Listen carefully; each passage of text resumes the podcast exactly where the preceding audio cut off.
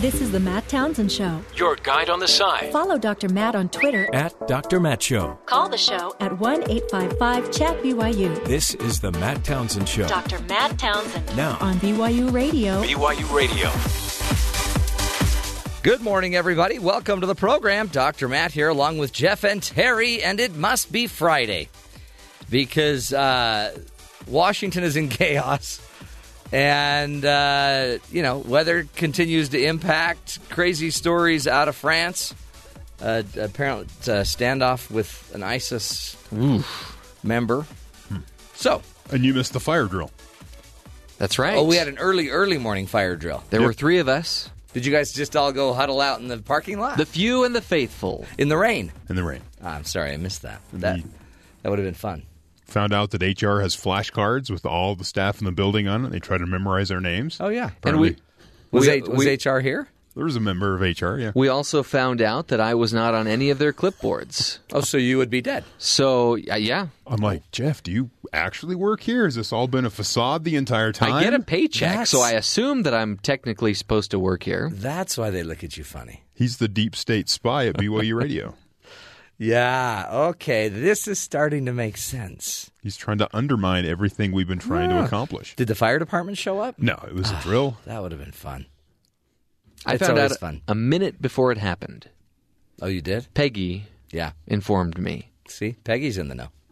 Peggy's in the know. Well, it is Friday, and uh, a lot of times on Thursday, it seems to kind of get un- unhitched at the White House, Well- and a lot of stuff starts to go down. On Friday, executive time extends into a plane ride to Mar-a-Lago, so That's we have to get the business of state accomplished. That might be it, and because uh, now the president is has released his his head attorney for his Yeah. Mueller case. It looks like John Ah, Bolton. come on! I know John Bolton's going to come in and replace No, McMaster. he is, yeah. oh it's it's happening. Okay, let's get to the headlines, Terry. What else is going So, on? Overnight, the Senate passed a $1.3 trillion spending package to keep the government running ahead of Friday night sh- uh, shutdown deadline. The omnibus bill, uh, me- let's see, its spending measure, which had faced opposition from the GOP lawmakers, passed with a 65 to 32 vote, will fund the government through September 30th. So go put that on your calendars Okay. on September 30th. so we're good to September now. Yet another budget fight. By the way, we- we're living. It almost feels like we're living paycheck to We paycheck as a kind of are as a country. It's interesting. Um, so it's a 2,000 page bill. The House passed the bill early Thursday. That was less than 24 hours after the 2,000 page bill. Paul Rand or Rand Paul. Yeah. I always get his Oh, name. did he He's standing there on. filibuster? Uh, no, he was on Twitter holding the 2,300 page bill. Yeah. He goes, "Yeah, we're voting on this in 24 hours." I mean, they had they had. Come on, they had 24 hours to read it. Right. Speed read. Come on, get a skill. But it, it faces some staunch GOP opposition in the Senate, where Rand Paul spent much of the day criticizing what he called the crumbulous spending plan. See what he did there? Crumulous. Yeah. It's a crummy, crumulous. Several Republicans slammed the legislation for what they saw as wasteful spending. President Trump has reportedly already signed the bill or agreed to sign the bill, which also includes new sanctions against Russia. National Security Advisor H.R. McMaster will resign, the New York Times reports, and will be replaced by John Bolton. Bolton is a Fox News analyst and former U.S. ambassador Oh. to the United Nations. McMaster's departure comes a week after Trump fired his Secretary of State, and it comes ahead of a potential summit between Trump and North Korean leader Kim Jong Un. Uh, Bolton's the guy with the big mustache. Yes. The big suit strainer. That's a Ron different Bolton. Bolton. Oh, okay. After 34 years of service to our nation, uh, I am requesting retirement from the U.S. Army effective this summer, as which I will leave public service, McMaster said in a statement. Bolton favors military, military action in North Korea and Iran. We know that because he wrote a op-ed piece for the Wall Street Journal saying uh, what so, something about options for first strike against North Korea. That was a month ago. I Well, think. but he's also on Fox News every every day, and so now we at least know President Trump will know what his policies are. apparently he told the president he will not start a war. that was part of his That's good news. his i- interviewing process. he's Will- very will, you start a hawkish, they war? say. Yeah. So we'll He see where this with goes. Uh, President Bush, President Reagan, He was- President Herbert Walker he Bush. was heavily in favor of the Iraq War. yeah. Uh, that Trump was heavily against at the same time, so there's uh, maybe there's some strange. issues there. We'll see. Protests erupted in Sacramento late Thursday night, four days after police shot and killed an unarmed black man in his grandmother's backyard. Uh, Stephon Clark, 22, was shot Sunday. Police later said they believed he was armed, but investigators only found a cell phone on his body. Thursday night, protesters chanting Black Lives Matter blocked the entrance to a scheduled NBA game where the Sacramento Kings defeated the Atlanta Hawks in a nearly empty arena. Outside the arena, protesters linked arms, blocking fans from entering the building, and chanted, Join us or go home Whoa. to those trying to get inside. Marchers uh, that day started at City Hall in Sacramento chanting, Don't shoot, it's a cell phone, and then shut down Interstate 5 during rush hour. Officials reported no arrests and little violence. Wow. So people not happy. Um, let's see. Trump. Uh, back to the H.R. McMaster. Yeah. Firing John Bolton hiring. This is the third person who is a Fox News analyst to be hired in recent weeks. Well, he, remember, he was going to create his own network, Yes. and now apparently he's doing it. It's, It's just called the White House. So he hired a lawyer to be on his on his uh, his legal team. Yeah. With this whole uh, Mueller investigation, he hired uh, the uh, what economic advisor. He was a guy on CNBC.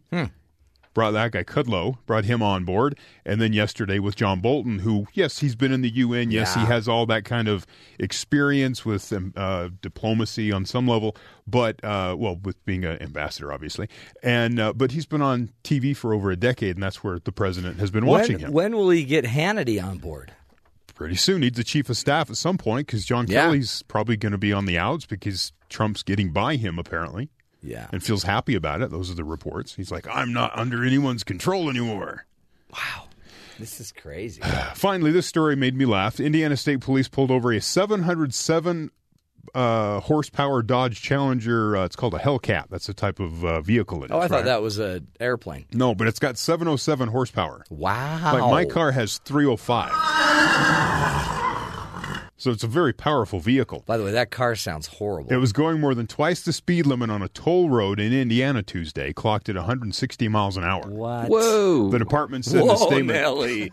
The driver, so the, the police chased him down. Uh, they, the the police car on the the dash cam video got to over 150 miles an hour, but couldn't catch the car. So he called ahead to other cops. They blocked off the road and stopped him. When they stopped him, the driver purportedly told an officer that he was just trying to get to Maryland. Well, yeah. So the the he's in Indiana. he's like, I'm just trying to get to Maryland. Can a guy not drive to Maryland? Because if he was I talking, if he was talking about the state of Maryland, there are probably better ways to get there than driving twice the speed limit in an eighty thousand dollar muscle car Yes. for ten hours. That's how long it would take. well, plus you'd get ticketed in every state. Don't The- they impound your car if you're going At some too point, fast? yeah. I'd impound that. Says car. the Indiana State Police said in the statement that the car was the second in the past two weeks to be caught going 100 more than uh, 130 miles an hour on this toll road in Indiana. Sheesh. They need some S curves, something to slow people down. Yeah. How do you, and how do you even like? Wow, there's some horsepower right there. Wow. Jeff pulled. He's pulling out every audio clip we have. It's like we're on Top Gear. You don't have anything with like farm animals or a goat? Hey, the horse. That made sense. That totally did. Let's do like Top Gear. Let's And yes- celebrate the V8 engine. I do have the Call farm it a animal show. noise if you want me to we're pull gonna- that up. Is Okay. that uh, uh, that's a V8 still with that much horsepower? Yeah, it's really sur- Sounds- souped up, turbocharged. Yeah. it's got some adrenaline in there. It sounds a lot like Jeff Solara, Okay, all turboed up. nice. I, you know, sometimes I think you wish you had my Toyota Solara. I totally do. but the Solara is more like a hamster on a wheel. A that- hamster. is- it's more like a boat. It's huge. It's long. No, I'm talking about the engine. Oh, I see. It's Yeah. not a. It's not a, a There- 707 power. It's a horsepower. V6. Yeah, but you know, is it? Yes. No, no. Is it really? it's more of a V. It's more of a four. It's a heavy V. It's a heavy V. It's a four cylinder. Light just on a little six. bigger. There's there's two of it. The two of cylinders are in there just for show. They don't actually work. and worse, it's it's called class. Solara. So any spec that I tell you about my car, the only reason I know it's on there is because it's written on the car. Yeah. Otherwise, I'd have no clue. It's a sweet. It really is a sweet ride. Seriously, uh, many a grandma in the '90s loved it. no, it really is a great ride, and you got a good deal for it. many, I got a great deal. many current grandpas apparently like my car. Do they? Yeah, that's the, Nobody likes my car. The marketing data shows that my car is. You don't highly, even like your car. I car. don't even like my car. I actually like it. I like it. It's it's peppy. It's speedy. Hey, up next we will be talking about radical inclusion.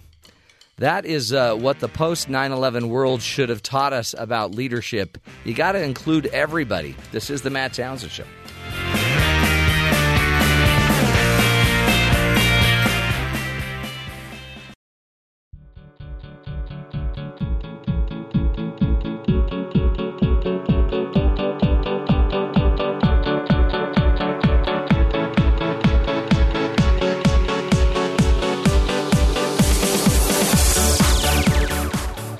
Is it that as our access to information dramatically increases, our views appear to become more narrow? Well, uh, here to talk about it is Ori Brafman. He's the author of the book Radical Inclusion What the Post 9 11 World Should Have Taught Us About Leadership. And he's going to be joining us uh, to talk about his book. Uh, Ori is a New York Times bestselling office, uh, uh, author, and he specializes in organizational culture, employee engagement, business transformation, uh, leadership, and emerging technologies. Ori, thank you so much for being with us today. Good morning, Matt. Good to have you. Thanks to thanks because it's never easy, I think, to get up as early as we are, Ori. Um, but here's the question for you: Is uh, we, we do live in a time with so much information, with so much data, but it seems like more and more we're just becoming more narrowly focused as humans. Right. What's happening uh, from a technological perspective is we're getting so much more information, and it's so much easier for any uh, single person to produce information that in the content, in that process, without intending to, we sometimes get the wrong information. Um, and I have uh, this simple common uh, mind exercise. Yeah. Um, let's say, um, can I convince you that there is a fire in Chicago right now? And if I know which social media outlets you go to, I can probably show you that there's a fire. Um, but then if I go to your friend and kind of convince them that there isn't a fire in Chicago, if I know their social media Huh. patterns, I can probably show them Chicago being totally fine. And you ask yourself, well, which information is more accurate? Is Chicago on fire or is it not? And in order to actually verify the information, in order to actually have uh, to be able to tell what's really going on, you basically need someone who you trust in Chicago, and you call them up and said, "Hey, is is, is everything okay in Chicago or not?" And you think about that in terms of the information that we consume, we need inclusion in order to make better decisions. Mm. And, and yeah, and, and I guess we need inclusion and and distribution, don't we? I guess I need to I need to make sure that I have people in Chicago.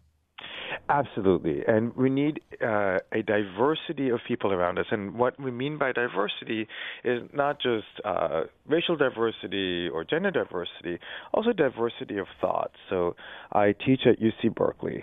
Um, and my co-author is uh, Martin Dempsey, who was the head of the military, and he said, like, how would someone like, how, how would these two guys start writing a book together? And we recognize that for our country, for us to have good information, for us to um, bring back the the values that really make our country what it is, we need to reach uh, uh, across to people who we don't normally interact with.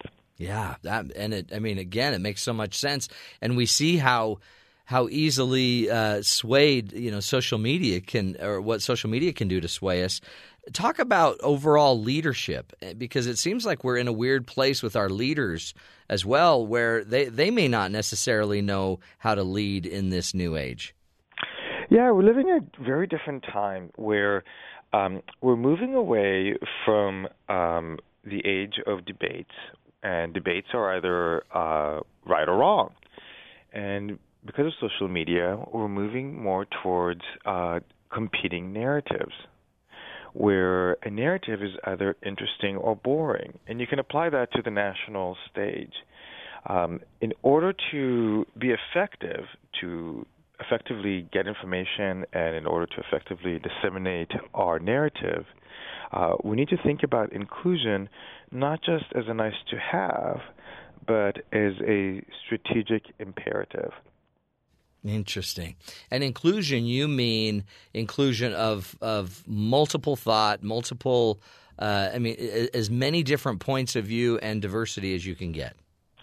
Exactly. And we tend to, in organizations and even in families, think about inclusion as kind of a uh, uh, almost like detention, right? Like, oh, you have to invite that uncle to uh, dinner, or, or at work, you have to attend some workshop about diversity. And we look at it differently. We look at inclusion as really uh, creating a sense of belonging. And how do we have people around us have a sense of belonging in our shared narrative? How do we really make it matter?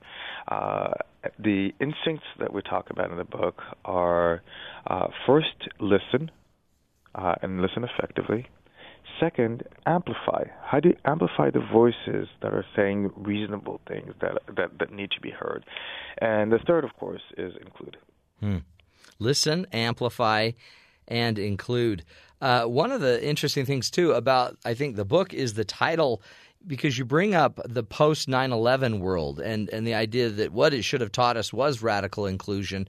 What what was it about post 9/11 that was so core to the need for radical inclusion? Um, so before 9/11, uh, the kind of terrorist groups and things like that were tended to be more uh, hierarchical, that is, top-down organizations. And 9/11 all of a sudden showed the huge power of decentralization. Um, Al Qaeda and all those uh, kind of organizations. Um, and since then, we've seen decentralization uh, have a huge effect on the market. Uh, everything from Wikipedia to uh, things that we hear about blockchain, etc. And what we argue is there, there's now been another shift and the shift has been that oftentimes the videos are the organization. And we don't mean that in a kind of flippant way, we mean that in a literal way. Um, so you think about, uh, you know, great uh, uh, things that have taken off uh, on videos like the ice bucket challenges mm. or things like that. Um, but there's also been some pretty harmful uh, videos. Um, uh, terrorist videos and uh, uh, videos about coal rolling, all, all sorts of things like that. And um, oftentimes, what happens is that the videos uh, want to. We need to kind of think about them as almost living organisms. And living organisms want to do two things: they want to eat and they want to reproduce. And the way that videos eat is they get uh, viewership. The way that we produce is they uh, attract derivative content. So you all of a sudden have someone doing an action on video, and then people uh, essentially do copycat uh, videos, hmm. and that starts getting its own momentum. And all of a sudden, uh, we're living in a world where the videos are essentially uh, kind of in charge, and it, it's kind of flipping things over. And the reason we need inclusion is um, we need to have the rational voices uh, be dictating the narrative. Yeah. In fact, uh, boy, you see that a lot. Uh, poor United Airlines, in a way, where they they had a video come out of the police removing someone from one of their airplanes, and it, it impacted their financial bottom line. It impacted, you know, their public relations. Um, plus, they've had many other uh, kind of PR problems since then. But uh, how do leaders handle it? Because they, in a way, with all the video and all of these other kind of derivative uses of of video, um, leaders are are losing control, and it's got to be making them afraid. And then when they get afraid, they probably act opposite of what you'd suggest. Uh, uh, absolutely. So, right, let, us imagine 20 years ago that we'd go to a United executive and say, you know what? This thing called YouTube might really be affecting your company. uh, it's the last thing that they would have thought. Uh, something's happening with uh, Toyota uh, people in Priuses. Uh, there's one video of a woman in a Prius uh, uh, shouting profanities at a family in a pickup truck, and uh, the, the, there's now this kind of sentiment of, uh, "Hey, uh, don't don't don't drive uh, a Toyota because it's for uh, you know hippies," mm. and Toyota is like, you know, Toyota makes trucks. Well, why are they all of a sudden uh, uh, being affected so much by these videos. And the thing that you absolutely are right about is we tend to try in those situations to exert control, but we don't recognize that there is an economic cost to control. And that the more there's videos out there, the more there's we're living in an age of narratives, the more control ironically, becomes ineffective. Hmm. Um, so we really need to uh, ask ourselves: Is is this a problem that exerting more control is going to solve, or is this a problem where inclusion is going to solve the issue? That we need to allow people to be heard, and I think that that's what we're seeing. We're, we're, we're about to see that this weekend with the Parkland kids Right. demanding to be heard. And wherever you are on a debate, I think we need to really um, amplify these voices, uh, especially these younger voices who uh, are want, so wanting to be heard and so wanting to have an impact on the world in a positive way. Talk about it because in the book you do you differentiate between control and power, and um, and I think you do it in a in a, a very important way. What what would you say is the difference between uh, because you might need to relinquish power, I guess, to to gain more control. Right. You look at it even on on, on the most uh, on the international stage, um, and we are increasingly uh, deciding to go at it alone. Yeah. um, and uh, uh, control uh, the stage that way. The problem with that is that that's going to be really costly. Uh, from a, from a purely pragmatic way, that's going to be very costly to try to uh, either police the world or uh, go at it alone if we have a conflict with another country. As opposed to an approach of uh, being much more pragmatic and therefore collaborative and inclusive of partners, and knowing that in this era we just can't go at it alone. Um, and I think what applies on a national stage applies in a family. Um, how do you? W- one of my favorite stories that uh, I've, I've I've I've seen. Um, I, I do a lot of work with military families, um, and I was visiting this family, and uh, they're uh, th- they had four four children, and, and they're all uh, the first two children were kind of the kids that you'd expect to see in um, uh, a military family, and the youngest, uh, this, this kid Patrick, was just different in, in a wonderful way. You know, just was more artistic and and more. And you think that in a military family, you know, with with a, with a dad who's a general, uh, they'd they'd kind of scold him or uh, Yeah. try to get him to to to fit into the square. And instead, they celebrated it. And they were like, "Wow, Patrick does such wonderful, uh, uh, has such wonderful views, or does such, such wonderful things," and that level of embracing of that difference uh, made him such a healthy family and such a happier family than instead trying to control his behavior and and, and uh, have him fit into a mold. And I think that we can apply that to families and to businesses alike. Absolutely. We're speaking with Ori Brafman, who is the author of the book Radical Inclusion What the, what the Post 9 11 World Should Have Taught Us About Leadership. Uh, Ori is a multiple New York Times bestselling author. He specializes in organizational culture, employee engagement, leadership, and emerging technologies. Ori, when I when I look at this um, and, and your points of we need to listen more, amplify, and you know, and then include other uh, ideas into the conversation.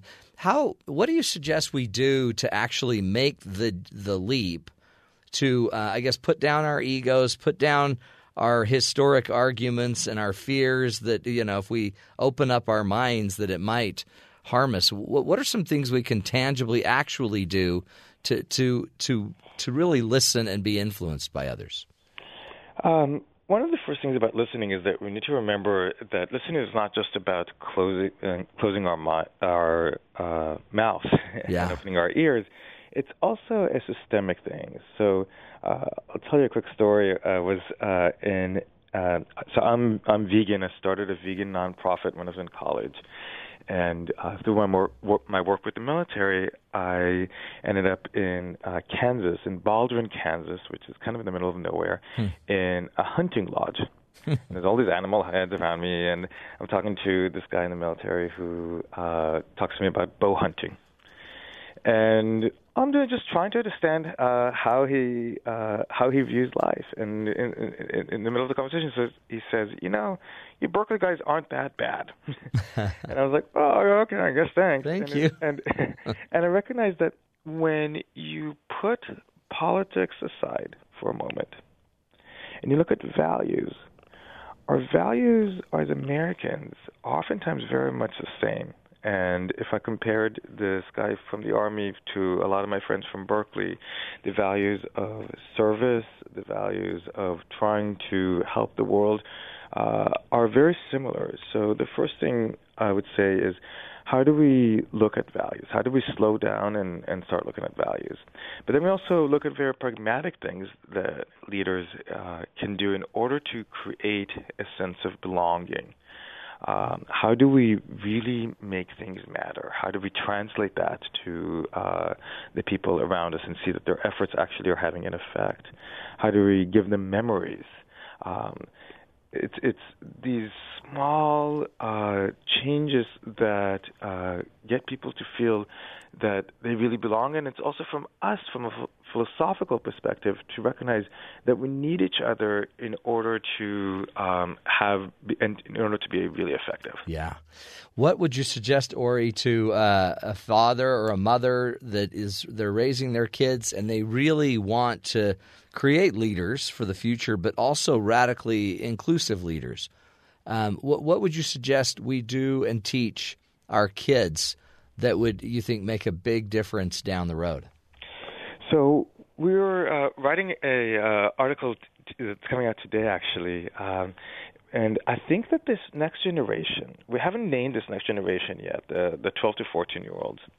I think what we're seeing that is very inspiring is that uh, this is a, a, generation of inclusion, that they're really embracing inclusion in a in a wonderful way. And what we can do is we can amplify the behavior that we really like or the thoughts that we really appreciate. And if we just think about it from a perspective of amplification of the good, boy, we can get to a lot of conflict that way, and mm. boy, can we actually uh, make people feel that they're important. It's a great. It's, it's just a great word too. Amplification of the good. Um, well, Ori, we appreciate you and uh, your great work. This is, uh, I think, it's it's long needed. We, I think, we all feel stress in our society because we don't necessarily sense this radical inclusion. We sense, uh, you know, this need to control, this this almost exclusion of one another, and I think it's I think it stresses us all out. So we do appreciate your insight. Again, Ori Brafman, you can find out more on his website, oribrafman.com. Go check out the book Radical Inclusion: What the Post 9/11 World Should Have Taught Us About Leadership. This is the Matt Townsend Show, helping you be the good in the world.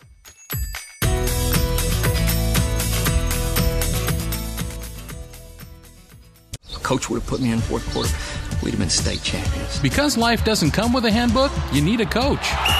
Here's Dr. Matt and his coaching corner. Play ball!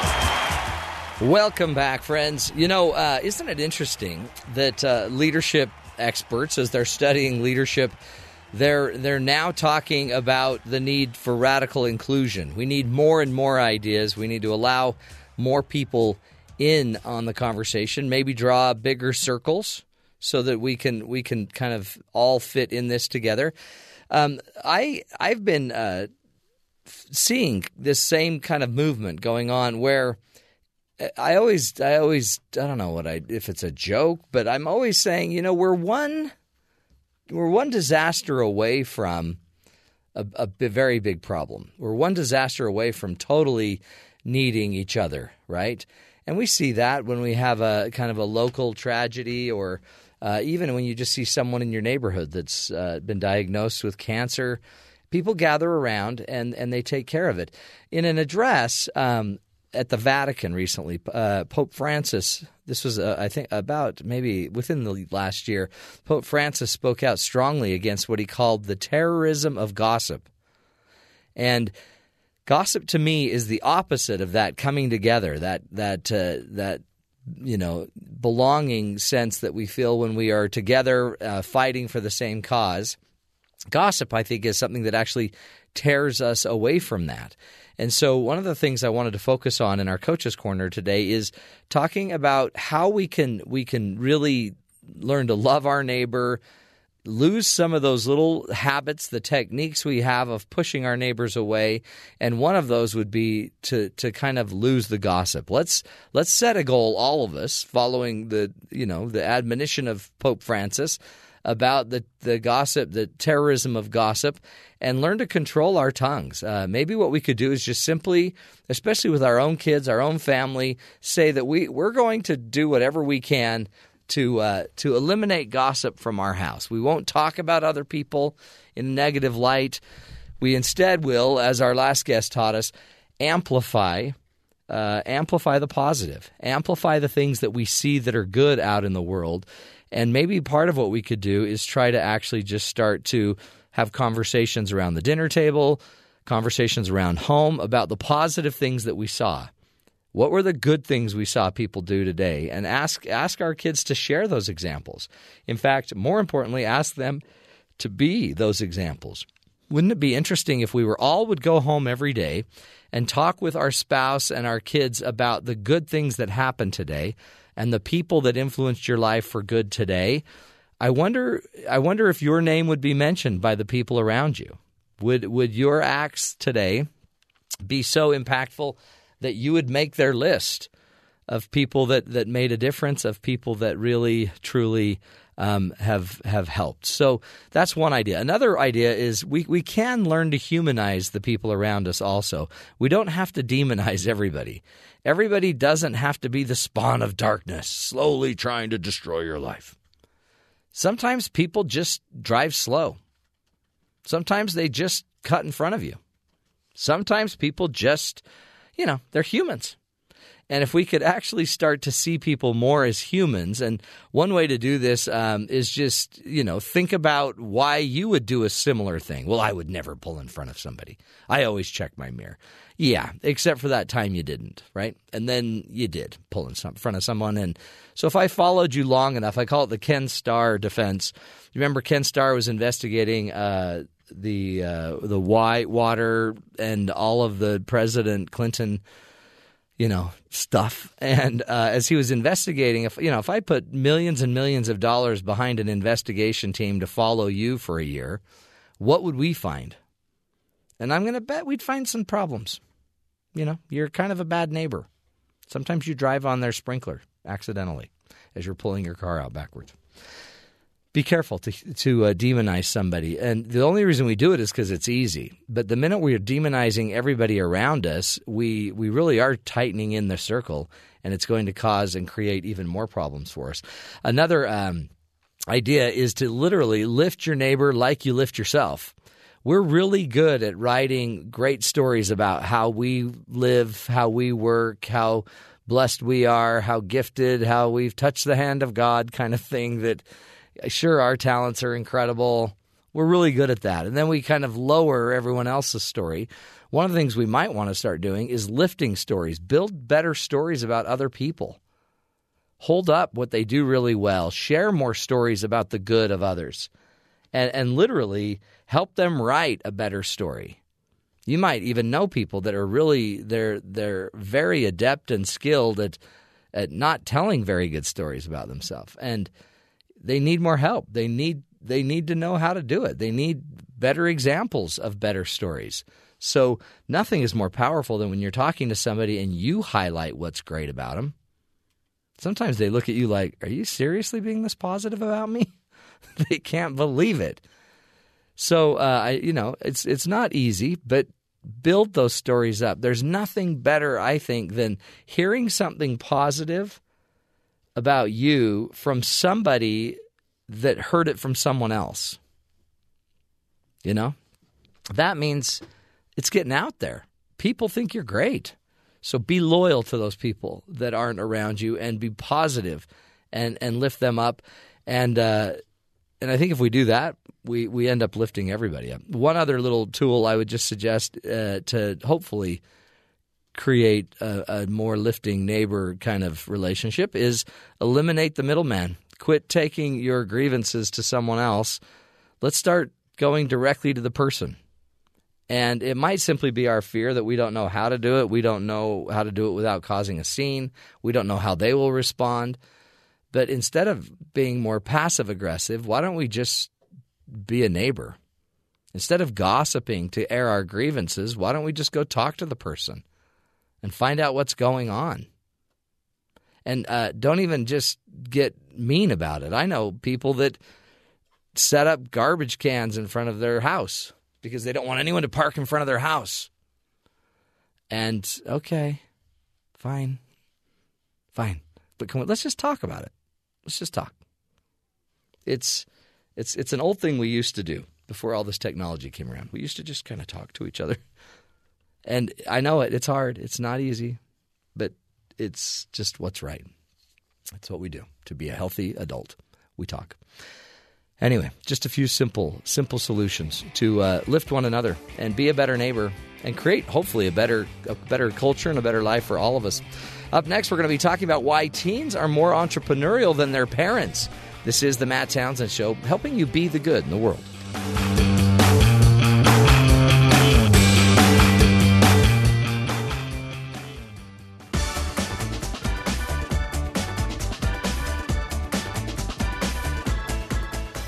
Whitney Johnson is an investor, a speaker, and a published author. She's the founder and managing director of Springboard Fund and co founder of Rose Park Advisors, along with Clayton Christensen who's the Harvard professor. Uh, Whitney Johnson talks about why teens and young people are more entrepreneurial than their parents. I interviewed her a, uh, a little while ago, and I, I wanted to revisit a part of the interview. I began the interview talking about my kids and how they took it upon themselves to learn skills, and now they're making some real money interesting about that is we're seeing this more and more. I had a similar experience with my daughter who 14 year old daughter who decided that she wanted to go to Korea this summer with one of her friends' families. And so we said, okay, that's fantastic. You can go, but you've got to earn the money. Yeah. So, you know, in her situation, she wasn't old enough to go out to get a traditional job. So she started baking bread and baking cinnamon rolls and selling it to her neighbors. And lo and behold, she's now earns the $3,000 that she Wow. needs to go to Korea. So, yeah, it's interesting. And so one of the things that was fascinating for us as we looked at her, we thought, okay, is she the exception or is she the rule? And we did this very quick poll on Facebook. Facebook's good for that kind of thing, and said to our friends, okay, so how did you when you were in high school and how do your kids make money and one of the things that we found is that for our peers and so people who are gen xers and boomers about 60% of them had very traditional teen jobs you know the flipping burgers Yeah. the waiting tables which is what i did i worked at a burger pick pit in san jose california um, but then when i asked what their children did we found that only 12% of them had these really traditional jobs and so we started, my husband and I both started looking at this and saying, okay, what's going on here? Why is this different? And what does this mean for the future? And so that was the question that we set out to answer in, in this piece that we wrote for Harvard Business Review. And w- what did you come up with? It's is it what's different about it? I mean, I guess I guess kids used to kind of be a little uh, creative and entrepreneurial. They'd go get the old lemonade stand going or whatever. They'd have a paper route. But this is more Exactly. this is more independent, like driven. It absolutely is. I I think there there's a confluence of factors happening. I think one is just the media. I mean, we if you think about shows like Shark Tank, Yeah. shows like that were not on when we're children, and it's featuring these young entrepreneurs, these really feel good stories of these kids chasing their dreams and having success. And you can see that see that playing out in a Gallup poll that came out that eight out of ten kids want to be their own boss, and four out of ten want to start their own business. I think another thing that's happening is that while there are some children that are or teenagers that are more entrepreneurial, there are some that aren't. And so one of the things that we saw with our daughter is that there was this huge groundswell of support from our neighbors. I mean, they could have gone to the store and bought bread. It would certainly have been less expensive than five dollars or low for even cinnamon rolls. But when they saw that she was willing to get up at 5 a.m. in the morning to bake bread on a Saturday, they were more than happy to support her in buying this bread so that she could go and chase her own dreams. Uh, I think another thing that's happening is that technology. I mean, it's so much easier to start a business than it was when we were young. I mean, one example that I, I came up with, and there's lots of them, this 17 year old teenager, Nick D'Aloisio, in Australia. He's an app developer, and he was able to develop this app that summarizes the news. He sold it to Yahoo for $30 million. Now, I know that's an outlier, but if you think about it, for a 17 year old, a 15 year old, they don't need to go into the office to start a business. Right. Start it right in their own home. Um, and then I think the fourth thing I would say is college. It's so competitive to get into college. And so one of the ki- things kids are doing is how do I differentiate myself? And again, like you said at the beginning, um, you know, you may have kids that are like, okay, I want to do a paper route, but now it's like you need to not only have a paper route, but you need to be the person who's running the paper route. And it's Right. not enough to contribute to the school newspaper. Maybe you should just start a newspaper online and see if you can make money off of it. And so kids are really looking at ways to make themselves much more competitive um, in, in terms of getting into college. It's an So- entire paradigm shift, isn't it? That Yes, that absolutely. and it's more individualistic. It's it's it's like I don't necessarily need to go to college. We used to have the hoops we had to dr- jump through and get the MBA before we could ever be a business success. We believed, and then it seems like people, you know, even Bill Gates kind of blew that up. You don't have to finish school. Uh, you don't have to finish your MBA program or whatever at Harvard. But in the end, it's like the kid's like, well, I can design an app right now, and right. and they're already That's trying it, right? That's right. And I think you, yeah, and you're absolutely, I mean, to your point about going to college, there is definitely an increase, there's a shift that's happening in the education world of people saying, you know, do we really want to measure, measure college credits? Shouldn't we just be measuring competencies? Shouldn't we just see what people can do? And do they need to go to college to be able to do that? And I think that's, that's still in the offing. That's not happening yet. It certainly hasn't become mainstream. But I think that's the natural extension or consequence of what we're seeing now as our as our kids are becoming much more entrepreneurial. Oh, it's it's a powerful uh, shift. I, I wonder as as a parent if um, how how you instill that. Maybe these are kind of the early adopters, like your child, my child. Some of these are the ones that just kind of naturally do it, or they they might have a natural skill set that leads to it, or a t- you know just a love to control and I don't know what it is, but. it- I'm afraid. You know, what if you're the parent that? What if your kid doesn't do it? You know, and I'm thinking, oh man, are these kids getting behind if they don't, if they don't Well, become I- a little more independent? Yeah, I mean, I think there's definitely a combination of, uh, you know, as we said, you need to get into college. I think having a tough economy has certainly made made a difference. I think a lot of these kids have grown up seeing their parents being out of work or not having jobs, and so they're, you know, if you say to your child, it's a lot easier to say to your child, "I don't have three three thousand dollars for you to go to Korea," than it is to say, "Well, I do have three thousand dollars, but I'm not going to give it to you." Right? Yeah. I mean, there's there's a little bit that happens there. Um, what I would say from a, as a parent, um, if if our kids aren't as entrepreneurial, I think we need to be willing to let them fail and sort of see the consequences of okay, if I don't work hard, I'm not going to get what I want sooner rather than later. Um, and then, of course, there are going to be some children like your daughter who just were motivated, and then they're going to they're going to have an advantage. So we try to give our kids who may not be as motivated opportunities where they can fail enough so that they figure out, oh, maybe I do need to be motivated, and and think about approaching the workplace, approaching school in a more innovative fashion. That was uh, Whitney uh, Whitney Johnson. And why are teens more entrepreneurial than their parents? Pretty cool insights. Uh, but here's the deal. As we wrap up this hour, it's a very, very special time on the show. Uh, and so we wanted to take the last few minutes. It's a birthday day. It's a happy birthday to Jeffrey Liam Simpson. Do I need to hold these for the entire Yes. show? Okay. So Terry went out. so amazing. Terry spent the morning uh, Terry, wow. blowing up balloons, Uh, getting a no, cake, I did not. setting up a birthday party. This is something HR does.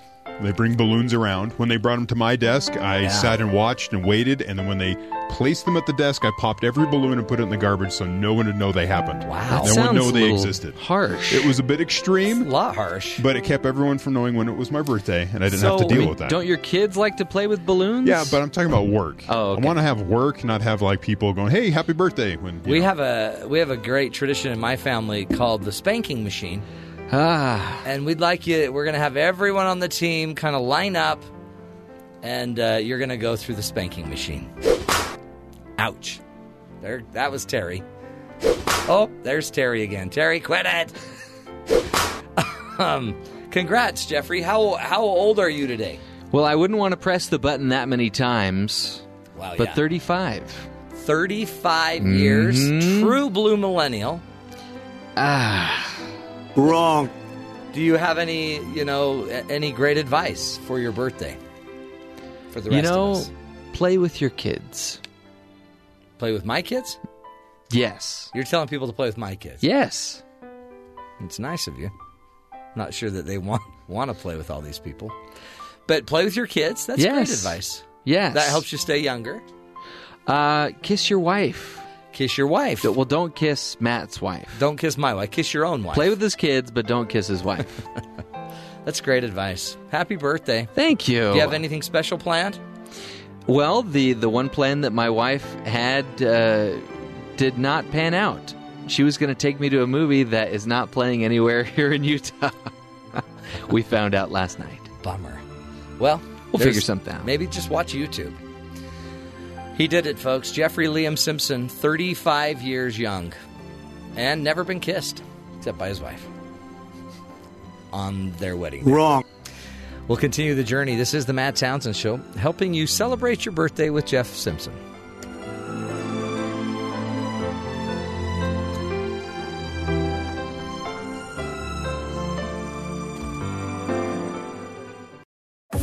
This is the Matt Townsend Show. Your guide on the side. Follow Dr. Matt on Twitter. At Dr. Matt Show. Call the show at 1 855 Chat BYU. This is the Matt Townsend Show. Dr. Matt Townsend Now, on BYU Radio. BYU Radio. Good morning, friends. Welcome to the program. Lots to cover today. So much going on. Dr. Matt here, along with Jeff and Terry. The gang is gathered. Doing what we can to uh, give you the tools you need today. By the way, we finally, finally have the researcher that we have cited, probably more than any other researcher on this show, about loneliness. Julianne Holt Lunstad should be joining us. She'll be talking about her research, why loneliness can be more damaging to your body uh, than, than, than anything else. Interesting thing about the research, by the way, it's the equivalent. Being lonely is like smoking 15 cigarettes a day. It has the same impact on your life, on your health. So we will be talking with her to uh, to get the full story. Um, and, and by the way, uh, it actually does apply with what's going on in the news because President Trump was asked if you could go back to your younger self, what advice would you give yourself? And he said, "I wouldn't. Uh, don't run for president." Yeah. Because it's probably a very lonely thing. This was locker room talk. Certainly, I'm not proud of it. Yeah, he's not proud of it, but maybe he should be. Uh, he's he's had a, a really busy Thursday, and uh, Terry has a hypothesis. It's because on Friday he usually has to go to Mar-a-Lago. He's got to clear. You got to have travel time. you got to get stuff done. Yeah. So Thursday went crazy. He he fired his his head attorney. He uh, Or he stepped down. Whatever. yeah whatever, but whatever it The was National Security Advisor H.R. McMaster either resigned or was fired. Whatever. Still not sure. Whatever. Yeah. Um, and then some other fiascos were Yeah. that came out in the news. Not going to get into those. No. But it was a busy day. Yeah. And then this morning he may or may not sign the new spending bill Yeah. that needs to be finalized by tonight Oh. or they shut the government down. And he found out that China's not going to take tariffs lightly. Oh, right, They're yeah. now going to tax or tariff Soybeans, 150 products. soy gum, uh, pigs, any any hogs they're Ah, boy. shipping out of out of the country. The, the just go to- bacon tax. bacon tax. That's what it'll be. Mm, I love bacon tax. Yeah. I don't know what it is. Ah, it's savory. A little sizzling bacon tax. Yummy. Well, let's get to the headlines then, Terry. What else should we be paying attention to? President Trump and John Bolton, the incoming national security advisor, have spent the last several weeks trying to figure out how Bolton would replace H.R. McMaster, CNN reports. And during negotiations, a hawkish Fox News analyst made a bold statement. A person familiar with their talks told CNN that Bolton, who, while part of George W. Bush's administration, pushed for the Iraq War and called for strikes against North Korea and Iran, promised Trump that if he gave him the position, he wouldn't start any wars. Whew. There you go. That's all. That's the, pretty much the requirement for the you, if national you give me security the guy. position, I promise I won't start a war. There you go. He's Yeah. Okay. And he's got that soup strainer mustache. He's got that. That so if people don't know, he's the guy that's always on Fox News with the big white mustache. Yeah. And a lot of people are worried that he would start a war. So the mere fact that we're talking about how he had to state that he wouldn't start a war, that's a little, you know, disconcerting. In other news, President Trump, when asked Thursday if he would testify before Special Counsel Robert Mueller in the Russia probe, he responded, Yes, I would like to. This remark came shortly after John Dowd, Trump's lead attorney in the investigation into whether the president's associates colluded with Russians in the 2016 election, resigned. Yeah. According to the New York Times, Dowd concluded that Mr. Trump was increasingly ignoring his advice, and though Trump testifying in front of Mueller would be a bad idea. Nightmare. But Trump wants to do it. It's great. Uh, see, that's more power to him. And again, I like his courage, but the problem is that he may not quite appreciate is you've got to tell the whole truth. Oh. Right? Well, he's testified in multiple situations Yeah. like this many, many times. He knows what he's doing. Okay. A 16 year old girl shot at a Maryland high school earlier this week has been declared brain dead and being taken off life support, her mother said Thursday. Melissa Willey said her daughter, uh, Jaelynn Willey, has no life left in her after Tuesday's shooting at the Great Mills High School in Maryland. The shooter thought to have targeted Willey after their relationship recently ended. Yeah. He's dead. And, you know, this is the outcome of Yeah. this. Uh, this will undoubtedly be part of the motivation behind the March of Our Lives Right. protest coming up this weekend. Yeah, and again, obviously domestic issues, uh, which is a weird way to say it with high Hmm. school kids, but also I'm sure some mental health issues and gun issues, and again happens in a school. Lots of issues. Mm. Not one of them is more important than the other in fixing a problem like that, but currently not many of them are being addressed. Yeah, it, none, if any, Right. maybe on this case. I mean, So- maybe underage gun purchases. It was a purchase. I think it Oh, was it was his father's gun. his father had. Yeah, so it's legal. He didn't even. It was in his house. Yeah. So I yeah I don't know what the Ah. solution. Uh, other news: Re- Republican Senator Bob Corker questioned if the GOP has lost its soul during gra- giving comments Thursday ahead of the vote for the 1.3 trillion dollar budget bill. For the Republican Party to have the presidency, and for the Republican Party to have the Senate, and and to have the House. And for us to be passing a bill today, obviously it couldn't happen without us. We control the agenda. For us to be in a situation where we're getting ready to pass a bill that adds two trillion in deficits over the next ten years, it does have to be a wake up call to people to whether that's the case, he says. If we had a Democratic president and Republicans controlling the House and Senate, I can't imagine us passing this bill. Well, that's maybe in the old GOP. Yeah. But the new GOP is, you know, they're totally used to running up deficits. So Corker got all uncorked. Uncorked. Uh, the House and Senate both passed the bill. The bill is sitting on the president's desk. He tweeted earlier, he's like, I may just veto this, and I don't think this is what we need to do. Or he'll just sign it because, you know, Mar-a-Lago. He's, I mean, a guy, a guy's got to get on the airplane. Got to get moving. Finally, breakfast is undoubtedly the best meal of the day. Bacon, hash browns. Uh, this is uh, out of the UK, so they go bacons, hash brown, beans, bagels. Mm. They eat beans. Lots of, yeah, oh yeah. Those tantalizingly salty flavors are what get you up in the morning and set you up for hours ahead. You wouldn't want to make the memory of that heaven, or says, who wouldn't want to make the memory of that heavenly dish last as long as possible? Well, now you can. You can smell like a semi continental breakfast because a bagel company has just launched a savory hair care set. Einstein Brothers Bagel celebrating the new sandwich release by offering a limited edition shampoo conditioner set inspired by the classic bagel fillings of cheese and bacon. Oh, a hair schmear. Yeah, basically. Mm. You can shampoo your hair with a nice cheesy offering before working some bacon flavored conditioner into your split ends. Oh man. The cheesy shampoo and Waken Bacon conditioner set to be sold online for about $10. Remarkably, however, the store says they've actually run out of sets. They're sold out, and it's only available in the UK. Well, you know who's buying this? Who's who's buying it? Men. it? They want to smell like cheese and bacon They all want day. their wife to. Like all of a sudden, he's. I don't know what it is, babe, but there's just something about your hair. I can't stop smelling it. you smell like bacon. You Is that a compliment? You smell like Einstein schmear. Just don't call her crispy. Yeah. Probably wouldn't go over too well. Nah, they don't like that. Yeah. Um, what is going on with our world? Where where did you? What do you use to get rid of your split ends? I just go to Einstein and grab some of the shampoo there. That's crazy. Ah. Hey, did you hear about this woman? You better listen to this, Jeff. Okay. A woman arrested after allegedly attacking her husband for forgetting their anniversary. Ooh. Yeah. Married couples everywhere now will be marking their calendars after the Florida woman was arrested for reportedly attacking her husband for forgetting her wedding anniversary. Uh, Carol Stone was arrested um, in uh, by the Pasco Sheriff's Office for allegedly smacking the victim multiple times on his head and face. Wow! Because he admitted to forgetting that that very very special day. So, have you ever have you ever uh, spoken about this topic with anybody that's come into your office? Has this ever come up? I've never seen domestic violence because of forgetting. well, the not violence. Have people forgotten? Oh yeah, the anniversary. Yeah. Do you really feel like it's that big of a deal? Apparently, yeah. Wow. I mean, it's like forgetting your birthday, which we we, we didn't forget because we got you because balloons. HR reminded you. I love HR because they made me help. They didn't make me. They helped me remember that today was the day we celebrate your birth. When's your anniversary, by the way? October 18th. Don't forget it. I never will. Uh, my anniversary is February 15th. I never forget it because oh, the Ides Valentine's of Day. the Ides of February. yeah, that was a different Ides. Yeah.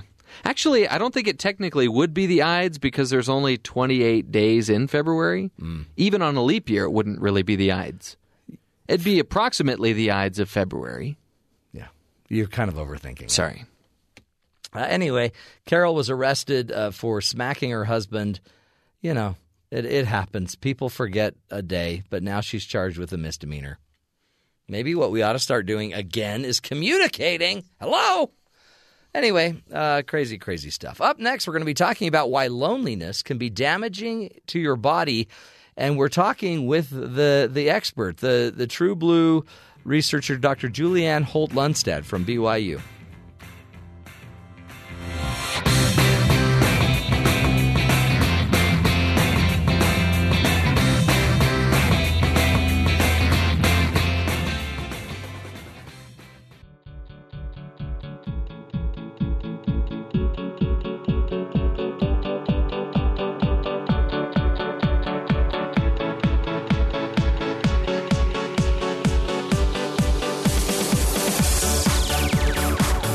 Whether it be as a child, a senior citizen, or even a middle aged adult, everyone feels lonely at some point or another. For some of us, it uh, may only be a temporary blip before we make new friends, but for other people, it may be as serious as social is- isolation and, and just disconnection from the world. Whatever its form, loneliness is a very is very unhealthy, and both for us mentally and physically. And today, we're honored to have Julianne Holt Lunstad. She is a professor here at uh, Brigham Young University and is is actually now getting worldwide acclaim for her research on the dangers of loneliness. And uh, Julianne, we're so honored to have you. Thank you. Oh, thank you for having me. This is such a big deal that uh, the the UK has actually appointed a, a new minister, uh, prime or a new minister to head up loneliness, to be over loneliness. Yeah, yeah. And so I this came as a result of the mounting evidence uh, around not only the significant impact that it can have on our risk for premature mortality, uh, as well as, as you mentioned, uh, physical health, mental health, our, our overall well being. Uh, but there's also this increasing prevalence. And not only in the UK, but we see similar trends here in the US as well. Talk to us about um, the the actual impact. What so loneliness? What does it do to us uh, physiologically? How does it actually impact our health? Sure. Um, well, I can uh, start by by in essence giving you a little bit of background in terms of how this might influence, and then I'll, I'll Yeah. let you know what we know in terms of evidence. Uh, so, in essence, it, it's we're often considered social creatures, Yeah, right? right. And and being socially connected is widely thought of as a fundamental human need. And uh, so, of course, uh, neuroscience evidence uh, uh, to some degree supports this in that uh, we are um, biologically wired, so to speak, Right, right, right. uh, to be connected. And that, for instance, um, you know, as social species. It's adaptive to uh, be around others, right? There's safety in numbers. Yeah, right. And uh, when we are faced with a threat, um, when we are alone, it um, requires more metabolic resources in our brain uh, uh, to face and, and that challenge, That challenge, relative threat, yeah. relative to when you're with others and particularly trusted others. Um, oh, interesting. there's it's not enough to be with others. You have to be with people you trust to fully magnify the benefit. Exactly. There's also evidence that um, that the neural mechanisms that uh, um, are associated with physical pain uh, share similar neural mechanisms with social pain. Um, Interesting. And so, of course, uh, our, our our brain helps coordinate the kinds of uh, processes in our bodies that help us deal with threat. That we can potentially put our bodies in a state of chronic threat vigilance. Uh, which can put a load on on our bodies that can uh, have wear and tear over time, uh, that can lead to increased risk.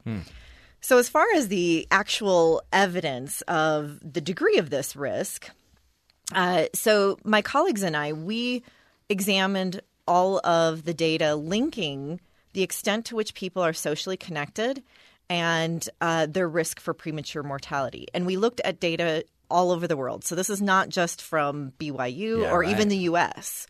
Um, and what we found is that those who are more socially connected um, were associated with significantly reduced risk for premature mortality.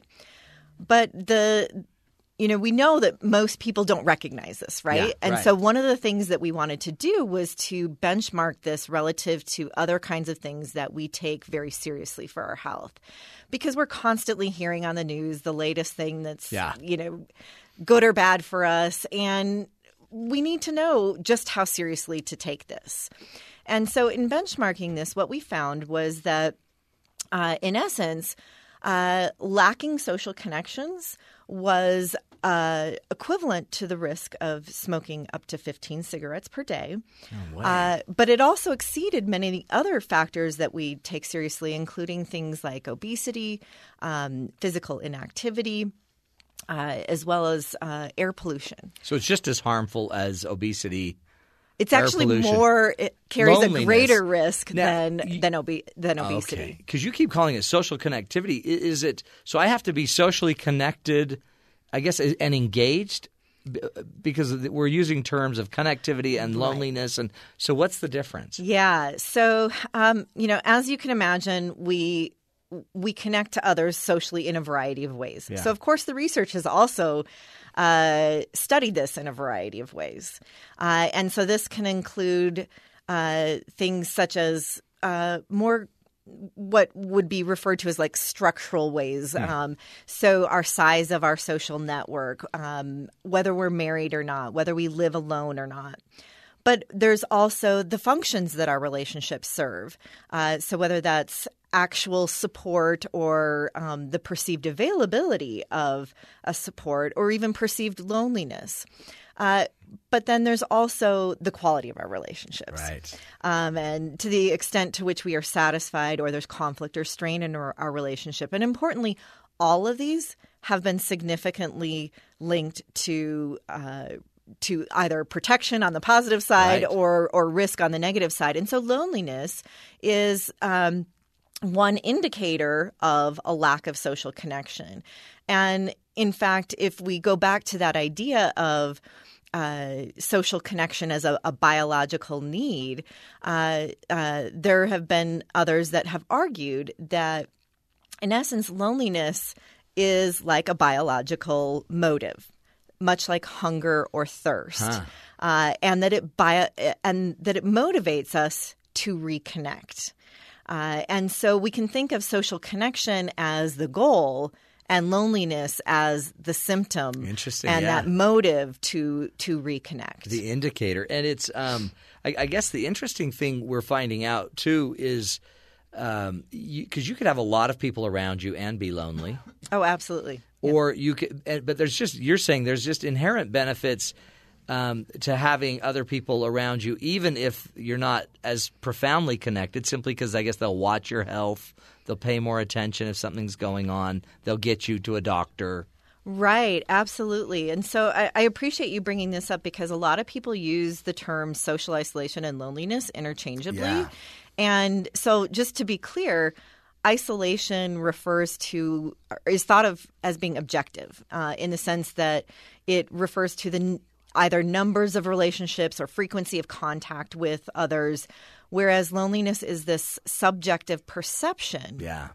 Uh, that uh, is uh, often described as either the perception of feeling alone or that discrepancy between one's desired level of connection and one's actual level of connection. So, indeed, you can be uh, still around others Yeah. and still feel lonely. And conversely, you can. Um, be, Be alone yeah. uh, and and you know maybe take comfort in or, or enjoy your solitude Right. um, but interestingly, uh, I did another one of these analyses where we looked at uh, data from over 3.4 million uh, people. Wow. Great Um, data and set. we we directly looked at loneliness, isolation, and living alone.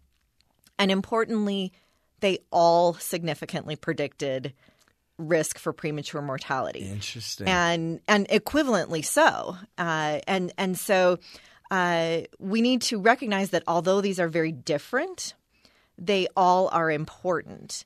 And so, uh, in essence, the way we might address it might be very different also. And the Yeah. way in which they might influence risk uh, may differ as well. So, for instance, that perception of loneliness may be associated more with uh, physiological responses uh, associated with kind of this heightened threat or state of stress or um, within the body. Whereas living alone uh, may be related to not having someone around to uh, remind you to take your medications or to get sleep Yeah. or to go see a doctor when you need it. Or, um, for instance, in older adults, uh, falls are a significant yeah. risk. So having someone to help grab that on you know on a high shelf Yeah. uh, can can help reduce those kinds of risks. So so they all can uh, influence our our health, uh, but perhaps maybe in different ways. You bet. We're again speaking with Dr. Julianne Holt Lunstad. She is a professor of psychology and neuroscience right here at Brigham Young University. Her research is focused on the long term health effects of social connection. She also has received the George A. Miller Award from the American Psychological Association. Uh, and also the Mary Lou Fulton Young Award, uh, Scholar Award. She's um, also, uh, by the way, now working with that Minister of Loneliness in the UK on on her team.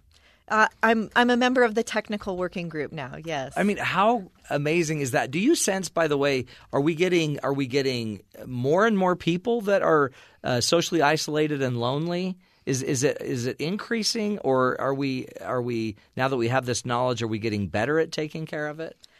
Right. Um, so first of all, it's it's it's somewhat difficult to get precise estimates, just because this isn't something that is routinely collected. Yeah. And that's one of the efforts that the UK is going to be doing through their National Office of Statistics, is getting um, better uh, indicators population wide.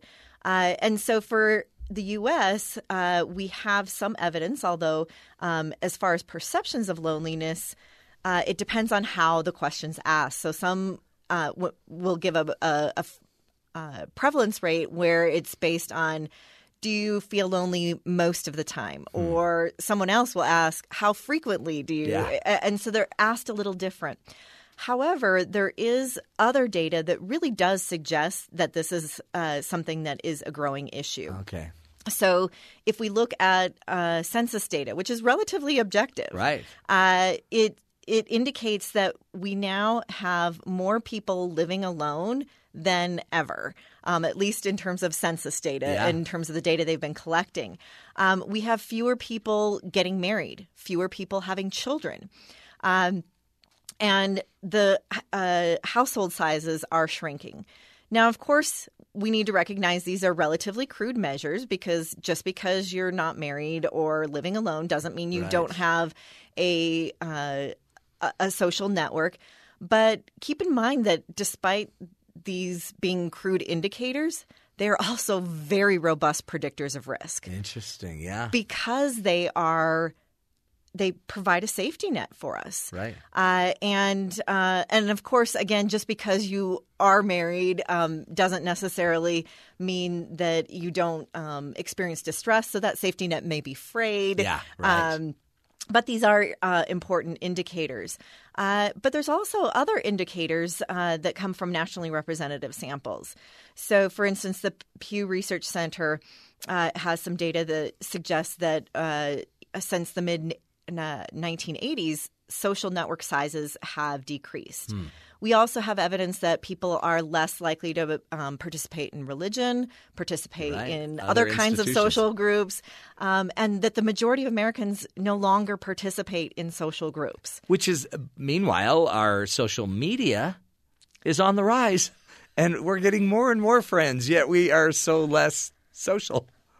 Isn't that Yes. interesting? Yes. And so that is probably, I'd say, the biggest challenge right now is to really recognize and understand the full implications of that. Because keep in mind the data that I mentioned earlier on mortality, th- this data um, assessed the extent to which people were socially connected and then followed them over years, most often decades. Wow. So most of this data was collected prior to when this was uh, widely used. And if we think about, um, some have indicated that you know 2012 was the point in time when uh, the majority of Americans had smartphones. Right.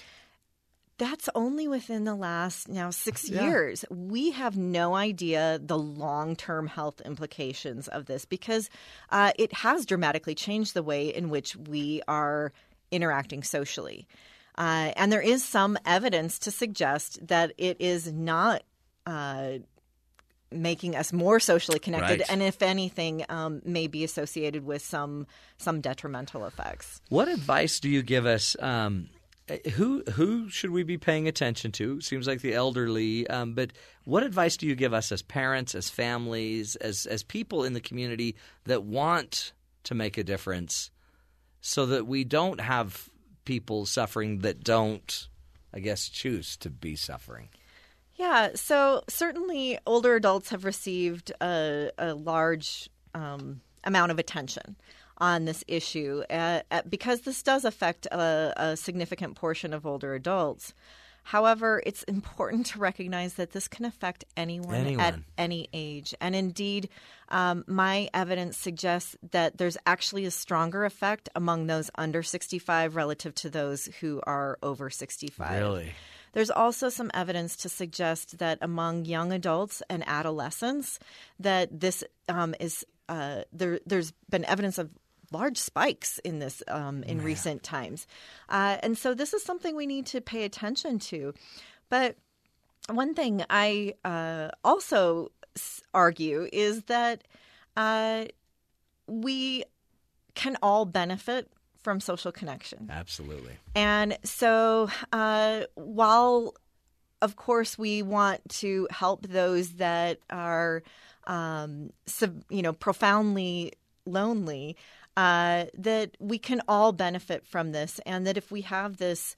Uh, um, growth model rather than pointing to those who um, might have a problem that need to be Right, fixed right. um, that that we can all uh, um, benefit from social I love that idea. And you can, I mean, just going to visit. So it actually, it, like visiting anybody really benefits everybody. Connecting, being, paying attention, listening to others. Uh, it really is for everyone's good. Right. And if you think about it, our evidence suggests that this is just as, if not more important, as things like uh, nutrition and physical activity. And so every one of us, you know, if we take the analogy of physical activity, right, um, we know we need to be physically active. Maybe Yeah. we're not always as Yeah. active as we should be. But it's something that we recognize, and we may uh, need to make time in our busy schedules to be uh, physically active. Well, we also need to make time in our busy schedules to be socially active. And just as we have little devices that um, you know let us know when we've been sitting too long and that we need to get up and move. Yeah. Um, you know, maybe we can find ways to nudge ourselves, you know, to remind us when it's been too long since we've called our mom or Yeah. Oh, um, sure. or have gotten together with friends. Uh, that we all need to uh, take this seriously for our own health and uh, and reach out to others and foster those those close relationships. I, I it really is, and I'm sure you feel like you know divinely led to this in a way because it's this is like this is essential. You found an essential fact. This is one of the essential facts of life, and yet it's no, notice we don't think of it like we do our our nutrition or our exercise. We make such a big deal about those, but we don't make as big of a deal. It doesn't seem like around social connectivity. Yeah, and you know, uh, like you said with nutrition, you know, just as we know that it's we need to take into account both how much we eat, Yeah. but the quality Quality of the food. Uh, and similarly with our relationships, we need to look, take into account you know not only how many relationships we Yeah. have um, but the quality of those relationships and i think that really comes back to uh, that uh, those concerns about social media because uh, while someone might have uh, you know hundreds or thousands of followers um, Right. to what extent are those deep meaningful relationships people that you can count on in the time of need True. Well, we appreciate you, Dr. Julianne Holt Lunstad. Thank you. thank you Thank you for your insight. Unbelievable lesson, I think, for all of us. In fact, right now, everybody be thinking, who who do you know we need to connect with? Who do we? And by the way, and how is it benefiting you to be connected in a, a deeper, more profound way, and more often? Dr. Julianne Holt Lunstad, again, is a professor of psychology and neuroscience right here at Brigham Young University, really tearing up the world with uh, her battle on loneliness. We'll continue the journey, folks. A little Coach's Corner straight ahead. This is the Matt Townsend Show, helping you be the good in the world.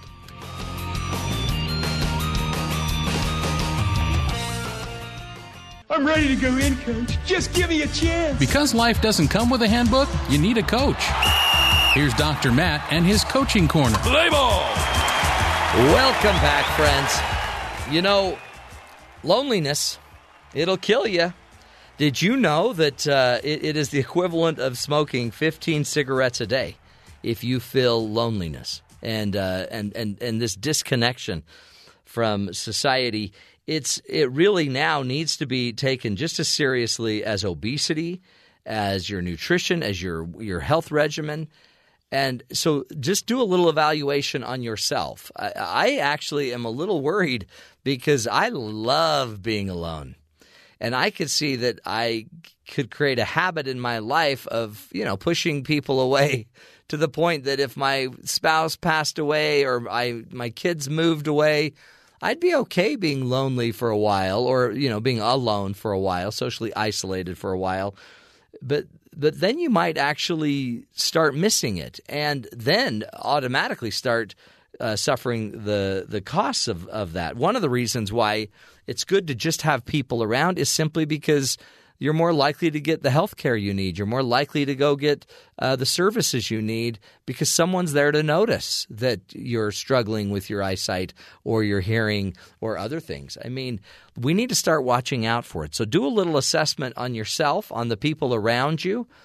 Do we sense some people are lonely? And, you know, we've talked a lot on the show about extroversion or introversion.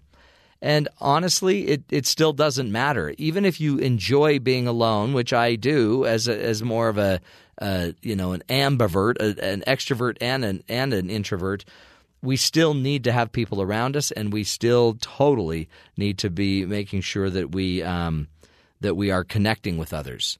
And if we feel lonely and, and are getting depressed, it's important to to say something.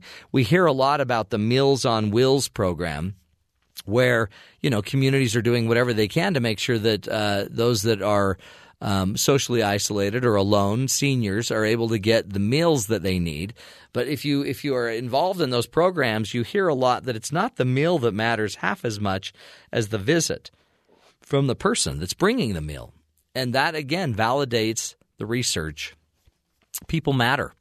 They totally matter and your relationships matter. So please do what you can now when you're younger. Do what you can now when you're a little healthier to not only work on your own relationships so you can have the benefits of those going into the future, but also let's make sure that we're, we're looking out for others in need, for seniors, for others that are are, are possibly more likely to be, uh, uh, you know, uh, alone. Also, remember that um, if you are single, if you uh, and even if you enjoy it, if you're divorced, and um, and that's kind of what you've wanted in life.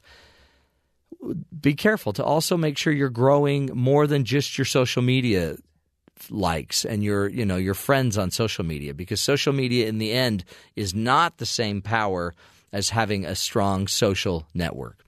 It's uh, it now is a health issue, which I think is it's awesome. It really is. It's not just great for my business. It's great, I think, for all of us to to start to recognize the importance of balancing the social side. We know that we had to grow physically and emotionally. We knew we had to get our mental health down.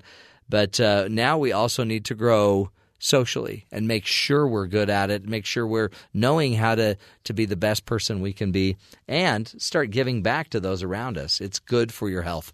We are going to take a quick break. When we come back, we'll talk about why are teens more entrepreneurial than their parents. We'll be revisiting an interview with Whitney Johnson straight ahead. This is the Matt Townsend Show.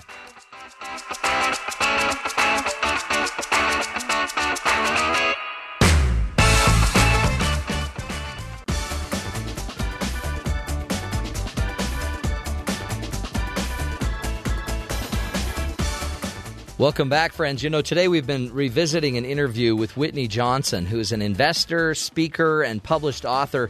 She's the founder and managing director of Springboard Fund and the co founder of the Rose Park Advisors, along with uh, Harvard professor Clayton Christensen. And uh, Whitney talks uh, about why teens and young people are more entrepreneurial than their parents.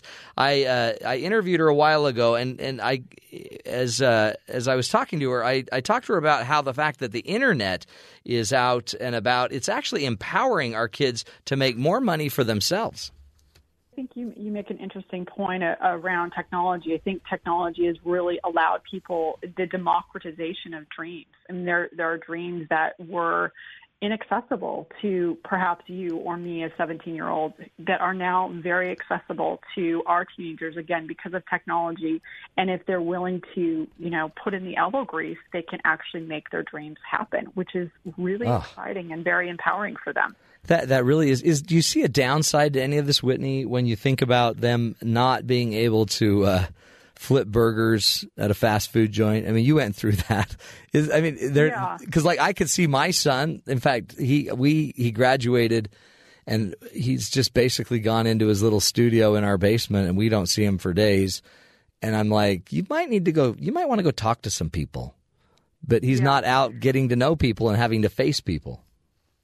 Well, I think you know it's it's an interesting point that you raised. I mean, I think there's it's always a both and. I mean, it's never an either or, and so I think there is something to be said for being out in the world. Um, at the same time, I would say, you know, if you've looked at any of the research of, of Susan Cain, the book Quiet about introverts, yeah, some love people that book. are more, yeah, it's a fantastic book. And it turns out my daughter, the one that I mentioned, is an sort of introvert hmm. off the scales. And so this gives her an opportunity to incubate a business and build that up. And then it requires some courage to go out and, and interact with people. But it also is a validation of that there are different ways to approach the world. There are ways to approach the world as an extrovert, which I think was more required in our generation. Yeah. But now there's an opportunity for people to approach the world as an introvert and really validating both approaches. That being said, your, to your comment about hard work, you know, I, I remember when I was working on Wall Street, we had an application of a fellow come through. He was a math major, which was, you know, impressive. But what really caught our attention was that he had worked as a cowhand in college on his on his grandfather's ranch. And we said, this kid knows how to work. And Goldman Sachs eventually ended up hiring him. Huh. I also think um, the other day we were at a at a program or at, over at the high school. We live in um, Boston, so the Harvard's admissions director was at the high school talking to kids about what what helps you get in. And they said, you know what? We look at if kids have worked, how hard they've worked, what they've done to earn money. So I think to your point, Hmm. there can be a downside of sequestering yourself, but if you're building something that's going to be really big, you eventually have to go out and interface with the public. Yeah. I think just this way, this new wave allows people to start with where they are. Start as an extrovert, extrovert, and learn to be an introvert, or start as an introvert and learn to be an extrovert. Um, the secret ingredient is always hard work, but I think that this just allows for people to to start where they are with their native talents and then develop the strengths that they need in order to be successful. I love your your phrase democratization of dreams because it, it was that is it really is brilliant because the introvert c- can do so much in their own mind in their own head and like then they have to go to school and then they have uh-huh. to jump in the hoop this way and so the freedom that that brings and, and then you make such a great point that eventually somebody's going to need to maybe my son's still going to have to interact with the other community and the and the world and and learn to get out of it as well But he gets to more on his own terms. Yeah, yeah. Which I think is really important. and frees his talents so his talents don't have to be filtered through a, a certain way that that actually would minimize his talent Exactly. Exactly. Powerful. So I think it's actually very, very positive. And I, I think overall, the fact that our children are more entrepreneurial bodes very, very well for the future because we talk about, oh, millennials are entitled. And I think, you know, everybody's entitled. Millennials are entitled in their own way. You and I are entitled Sure. in our own way. But what I do know is that as we see this pace of disruption quickening, which in fact it is, um, our kids who are becoming more innovative is actually it bodes well because they're going to be able to really manage these S curve waves of disruption that I talk about, and and I think that that makes me very optimistic. Oh yeah. I mean, and and it's such a subtle thing, isn't it? It's you might not even notice it's happening until 20 years into this, when a lot of the jobs are coming from just creative kids in their basement, actually running an entire organization from their MacBook. Right, and and if I can go back to your video game comment for just a minute, Yeah. I think that's important. Um, I think it's easy to say, "Oh, video games," Yeah. and you know there could be too much of video games. But the fact is, is if you think about video games, when you're playing these massively multiplayer role-playing games like League of Legends, you're learning about strategy. You're learning how to um, how to uh, collaborate with people you've never seen or even met. Those are Oh, you that bet. people are going to need. And so I think I think you know moderation in all things, but I think that even video games that we tend to poo-poo actually are going to be are developing skills that are going to be very very valuable. It's a different world, isn't it? It's Yeah, it's not you're not just going away to college anymore and hopefully downloading everything. You, you're you're going to be able to bring a lot of it with you. Yeah, you, you probably weren't able to listen to our first hour. We had um, we we looked all over BYU campus for a scholar, and they exist. Somebody that could help us understand the Middle East conflict between the the Sunnis and the Shias, and. We called every professor. All these professors were looking. In the end, they ended up referring to us a man, a young man who's an undergrad student who just pretty much, you know, as an undergrad student, a little on his own, but with a little help from professors, has become one uh, just a fantastic expert. But he came in here and he's this young, unassuming guy that knew so much about Middle East conflict. And he's, I'm like, you don't even have a master's yet? And he's like, oh no, I'm going to go get that next. And I'm thinking, Love it. what the heck? What a perfect capstone. Exactly. This conversation that we're having. Out of That's nowhere. Fantastic. And, and Yeah. and the professors referred him. He's the guy that knows the difference. So I think you're onto something. And Whitney, is this in the book uh, that that's coming out in October? Is it all about disrupt yourself? Is is this is it, it talks about personal disruption of being able to um, you know ride the S curve waves of disruption the seven variables that you need to think about in order to move up those curves more quickly and then jump jump more adeptly to new curves. And I think again what's happening with our kids is training them to be able to scale and jump to new curves um, very very quickly is positive Welcome back, friends. Again, that was uh, Whitney Johnson talking about why teens are more entrepreneurial than their parents. I'm telling you, these kids, these young bucks, they've got quite the advantage. And uh, speaking of young bucks with quite an advantage, Jeffrey, you're one of those kids. I have. Whoa, is this a lead into screen cleaning? It's a lead into the fact that you just turned 35. Oh, right. We've got balloons to prove it. Yeah. And uh, you have your physical next week. So we know that you're aging appropriately. Uh, but what's, by the way, happy birthday. Thank you. We're proud. We, we're proud of you. Well, I, I didn't do a whole lot No, for we- it, but you know, Well, you, I kept, I stayed alive. you stayed alive. That's important. Especially because you had a trip with your brothers this year. I don't know why, but as I was getting ready this morning, the thought that I had was, "Oh, I can't believe I'm 35." For some reason, the thought that went through my mind was, "Well, now I know I've I will live at least until I'm 35." Yeah. You nailed it. Let's go for 36. Not Let's- that I feel like uh, there's not that there's impending No, no, doom no, no. looming around the corner, but you know. No, you're fine. Yeah. You're fine. Hey, screen cleaning's coming up. Uh, you're taking over the, the next hour of the show. What are you going to be talking about? I have been causing quite a stir here at BYU Broadcasting and quite some controversy because during the next two shows on screen cleaning, so this week and next week, we are going to be doing our own version of March Madness, but with sports movies. So oh, Cool. we have eight different categories, 32 movies, and we could only limit each category to four movies. So there are a lot of very prominent baseball movies Yeah. that didn't make this Right. cut. But that just ha- I mean that happens No, people are mad. year, right? No, There are certain teams that Yeah. don't make a bracket some years, right? Did you post the bracket where people can find it? Yeah, Put it on I'm- your Facebook page or your I did Instagram. Facebook, and I emailed emailed it out to all of BYUB. And we could even email it out right here on the Matt Townsend Show. So uh, catch screen cleaning. It's just a few seconds away, but i that's it for me. But I'll uh, be talking to you next Monday. Make it a great one. Let's take care of each other.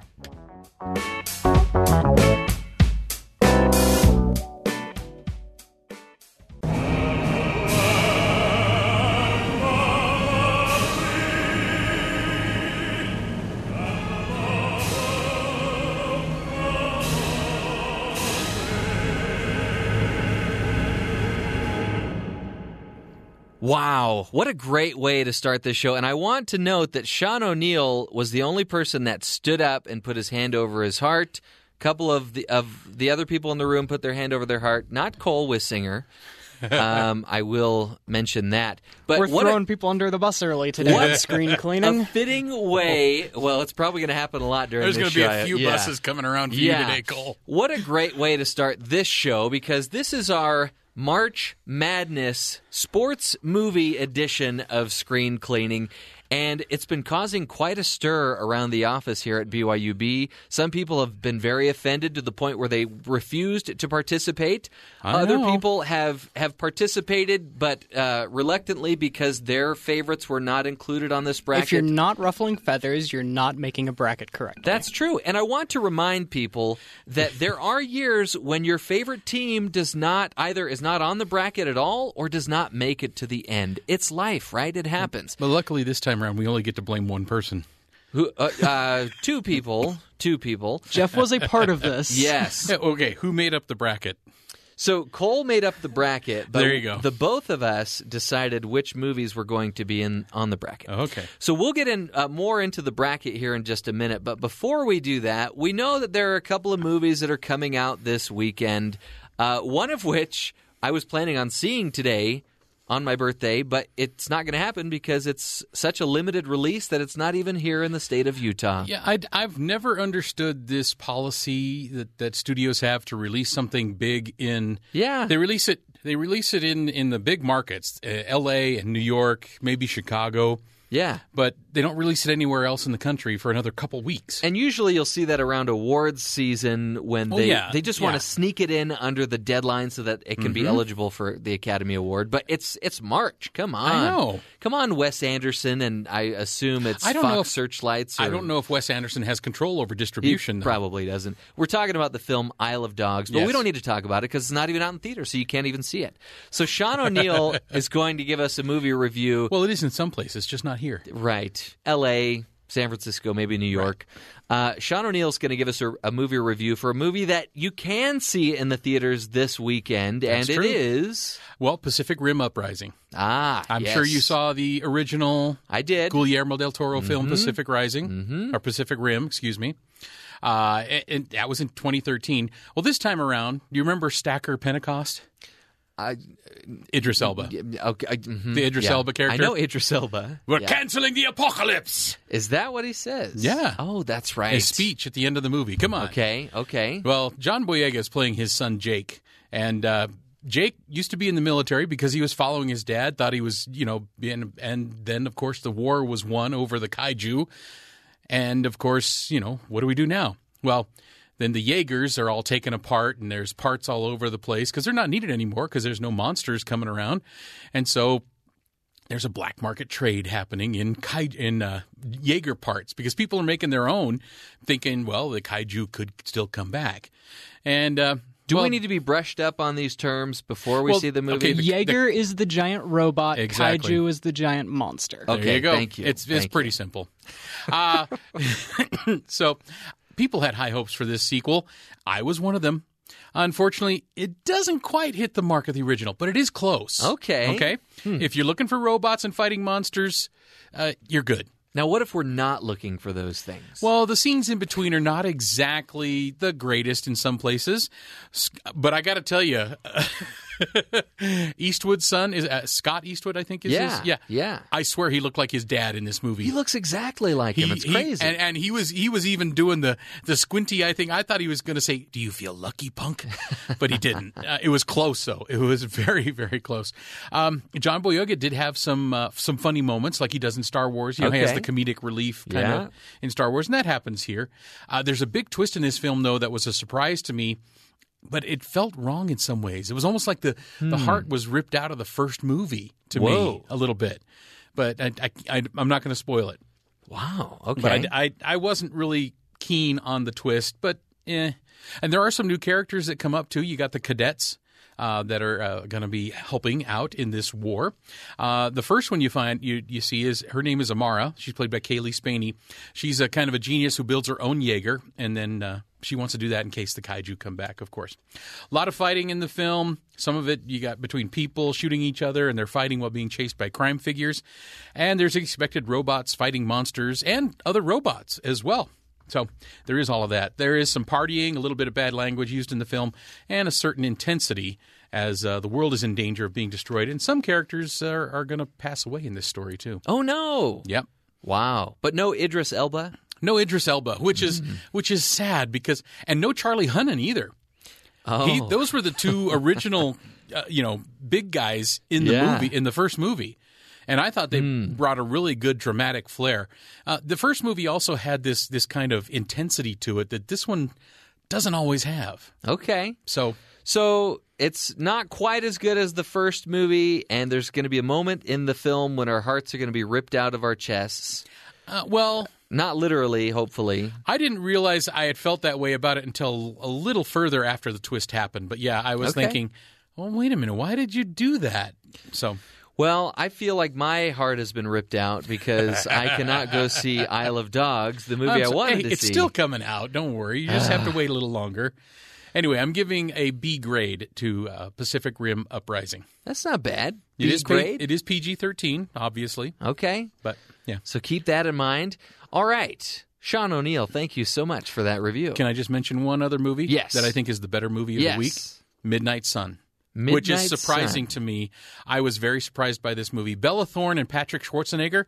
I'm sorry, I see those those two names for a movie, and I'm thinking, oh, okay, that's not going to be very good.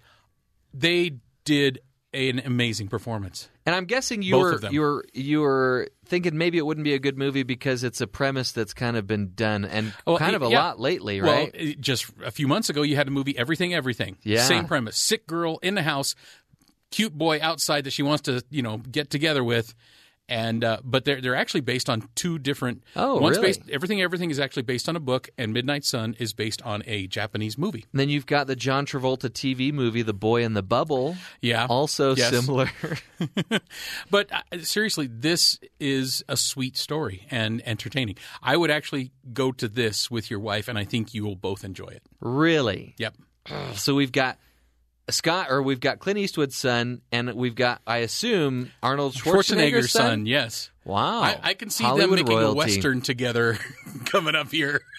I would see that, especially Yep. if Clint was in Yep. it. So here's what we're going to do we're going to take a break. When we come back, we are going to dive right into this bracket and we're going to we're going to stir a lot of feathers or ruffle a lot of feathers.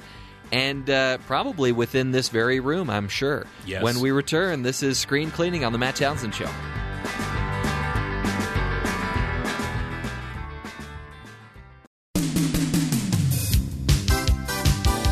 Welcome back to Screen Cleaning here on the Matt Townsend Show, and this is the moment you've been waiting for, folks. Especially if you filled out one of our sports movies on screen cleaning brackets. We're going to go through these 16 films, and we've got a short synopsis of each one. I'm sure you've heard of most of, of these, if not all of them. There was actually one film in this bracket that I had never heard of before, and I'm sure Cole's going to want to educate us I've heard on of that them film. all, but I haven't seen them all. Okay. And I got to say, before we even start, my bracket's busted. So Ooh, okay. This in should make typical March Madness fashion. Yes, exactly. so, we're going to start off with, you know what? Here's what we're going to do. We'll start off with our basketball bracket since it is March Madness. In keeping with the theme of basketball during March Madness, we'll start with our basketball bracket. And the first film that appears in our basketball bracket. Ain't no rule said the dog can't play basketball. Hey, Patton, pass the ball. What are you, the black hole of basketball? Come on! But I love basketball. I'm a Dolphin. I just love it. You know, sometimes the uh, world doesn't make a whole lot of sense to me, except on the basketball court. And that's good enough for me. All fan loving basketball, baby. That's just a little taste of some of our honorable mentions from the basketball region. Thank you, thank you for putting the Eddie clip in there. I do enjoy the film Eddie with Whoopi Goldberg, but that's Mm-hmm. not in the bracket. The first film on our basketball bracket is surprise, surprise, Hoosiers. Now, Hoosiers is the one seed. Y- yes, For those Sure. sports. Again, this is a sports themed about Yes. sports movies kind exactly. of thing. So Hoosiers is about a coach with a checkered past and a local drunk uh, who train a small town high school basketball team to become a top contender for the championship. And these synopses today brought to you by IMDb, by the way. So um, the the film that this is going up against is the film, the one film I'd never heard of before this show, and uh, it is the film "The Fish That Saved Basketball." Pittsburgh. Pittsburgh. Oh. the fish that saved Pittsburgh. See, that's how unfamiliar I am with this movie. The quick synopsis on this one the Pittsburgh basketball team is hopeless. Maybe with the help of an astrologer and some astrologically compatible players, they can become winners. Yeah, that sums it up. no, it is Where- a where's- where's your- fantastic where's your movie. cricket sound effect? Yeah, Jeff yeah. inserts it when he doesn't need to sometimes. So, uh, I, I want to, for the record, I had never seen this film, and Cole said, I've "You don't have to it. watch this. I don't care if it moves on in the bracket. I just want an opportunity to talk about it." So, Cole, Talk take your quick it. opportunity to talk about it before it is quickly uh, bumped out of this bracket. Well, I'm going to talk about it and I'm going to vote for it because The Fish That Saves Pittsburgh is a perfect encapsulation of 1979 in the Rust Belt of Pittsburgh. It took place um, in the the igloo, the old arena where the Penguins used to play, that was Okay. built out of Pittsburgh steel. Um, it was all shot there, um, and it's Dr. J uh, and his team filled with Pisces, uh, Mhm. led by Hence their the- the astrologer. Stockard Channing um, from West Wing fame. Uh, this kid gets the idea that because the Pittsburgh basketball team is so bad, he's going to go to any means necessary to try to fix them. Um, he draws up his own little astrological charts, goes and visits Stockard Channing, and they have open tryouts, and this wide array of folks come out and they take all the ones that are Pisces and then they go and they win the big basketball thing. And it's a great movie. Fantastic. Now I Oh, don't need to watch it. Okay, argument there. I saw the trailer for this thing. oh my gosh. So great is probably not the best word Okay, to describe it. No, it's car wash on a basketball court. Did you ever see the movie Car Wash? No. Did Have you you- ever see like Cookout or Soul No. Plane or any of those? I'm Yeah. sure they're very 1979 funk Yeah. greatness. Okay.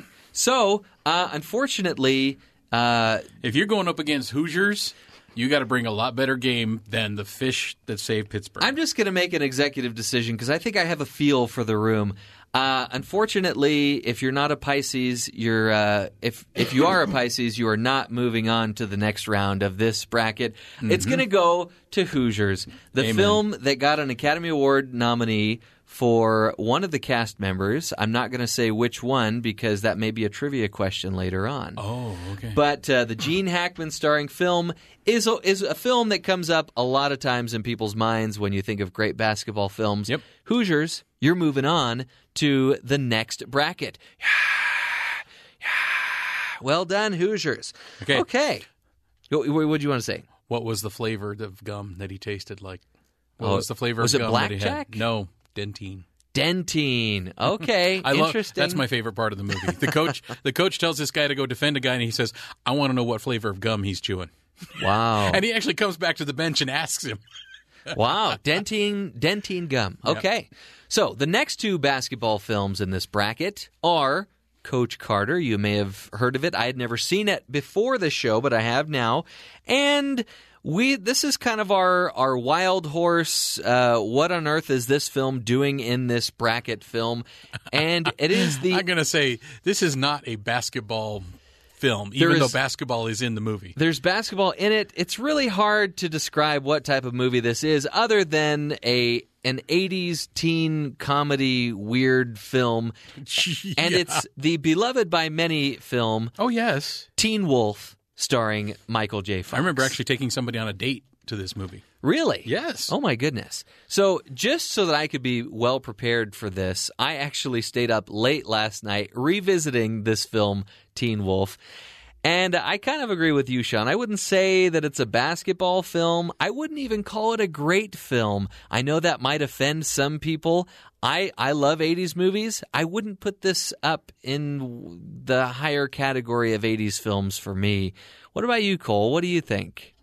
Teen Wolf is one that you convinced me to let into this list in exchange for me being allowed to bring the fish that saved Pittsburgh. Okay. The the end scene is really cool that it takes place in a basketball.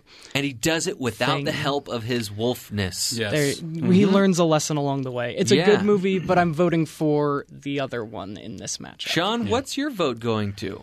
Uh, well, as much as I enjoy Michael J. Fox, um, I think I will have to go with the other film as well. But uh, as an, an honorable mention that should have been on this list instead of Teen Wolf or even The Fish that Say Pittsburgh, Glory Road.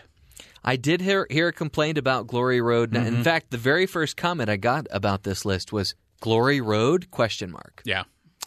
Anyway, listen, there are other years. We may do this next year and other films may appear on the list. Not your, Mhm. your favorite teams aren't always going to be on the bracket I and that's okay.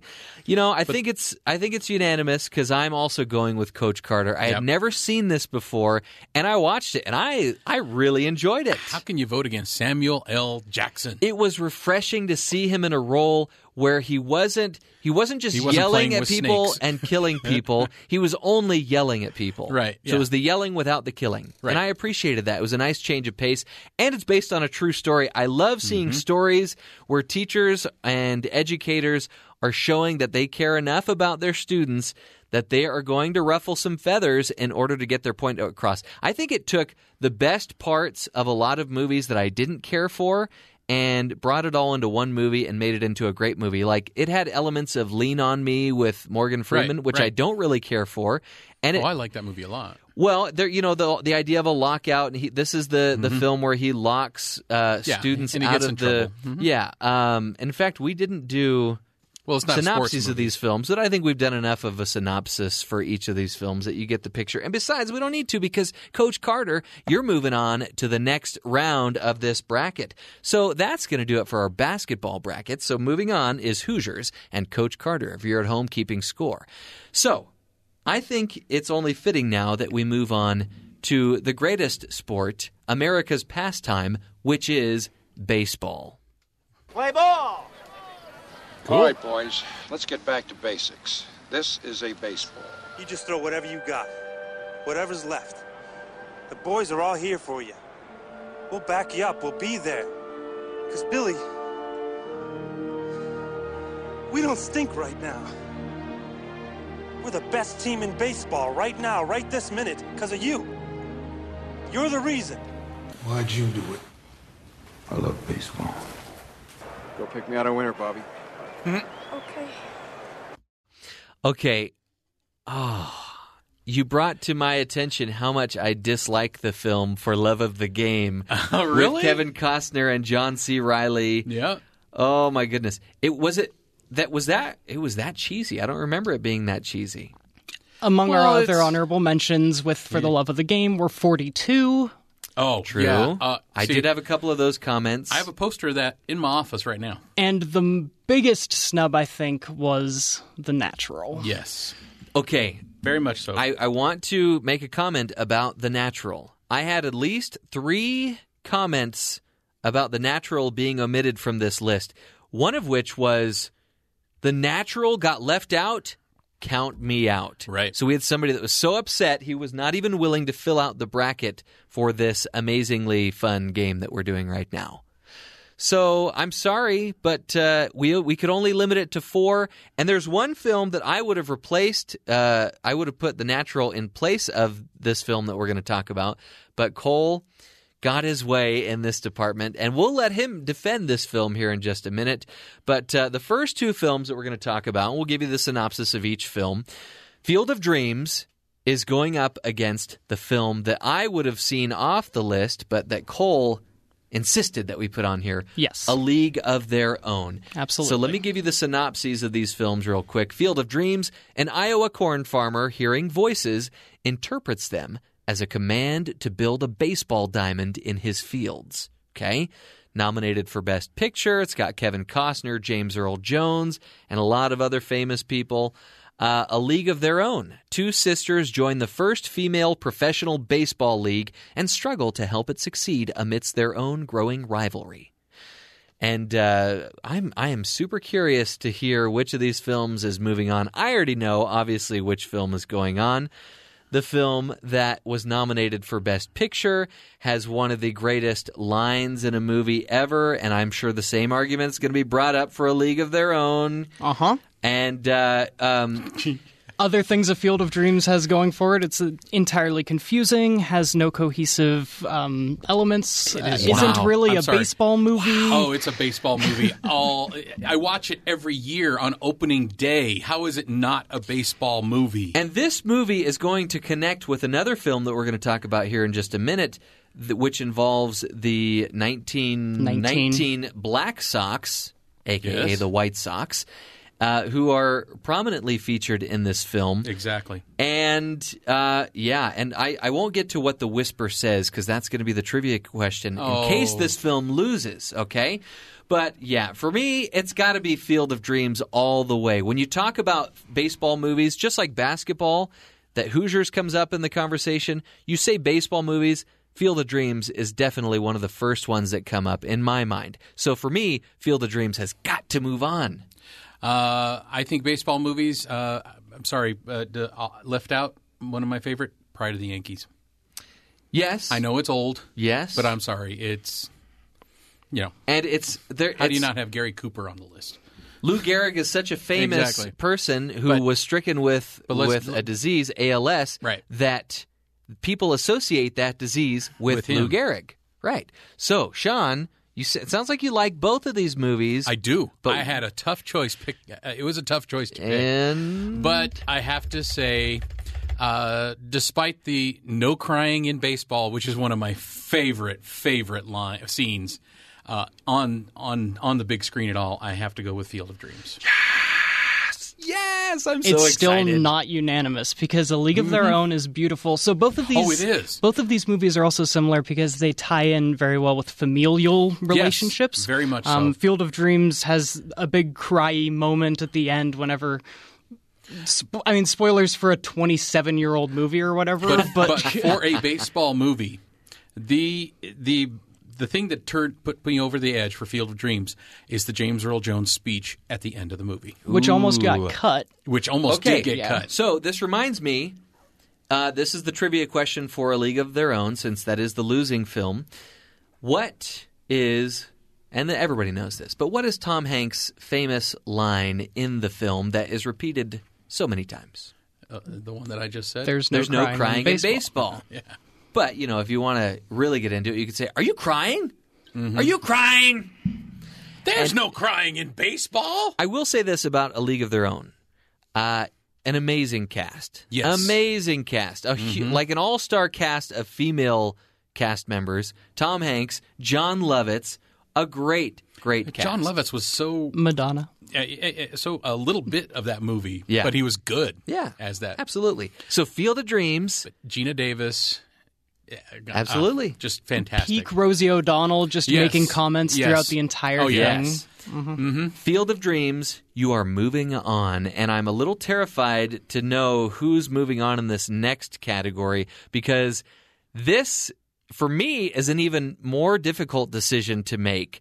And it's another two great baseball films. You have Moneyball, which is really a movie that's more about the business side of Yes. baseball than it is about baseball. And if if there's one complaint that I have about this film is that the films, the, the scenes that actually uh, show baseball in it being played are not filmed all that well, in my opinion. I don't think Can- so. I can see that. Yeah, um, and it's not really what they're trying to focus on. They're really focusing more on this character of Billy Beane, and I'll give you the synopsis of Moneyball.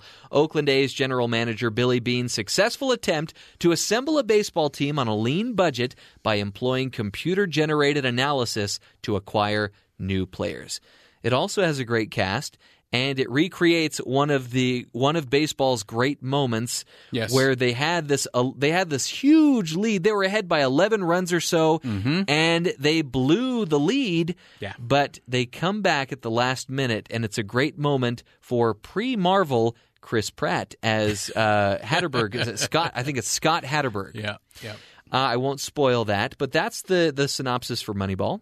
Now, the synopsis for the other great baseball film, Eight Men Out, which has a much better cast than Yeah, Moneyball by far. A movie about the Black Sox or White Sox scandal when the underpaid Chicago White Sox accepted bribes to deliberately lose the 1919 World Series. And Cole, I want to hear what your opinion on these two films is and which one you think should move on to the next round.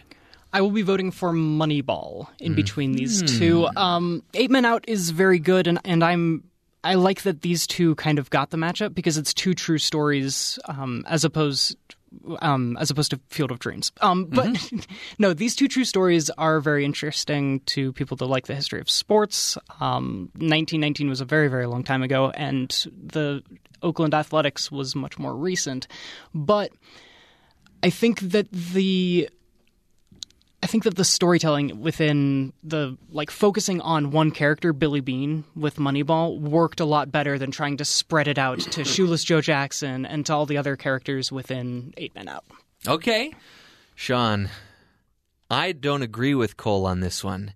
So you are really going to be the tiebreaker The here. So the am I the pressure deciding vote? is on.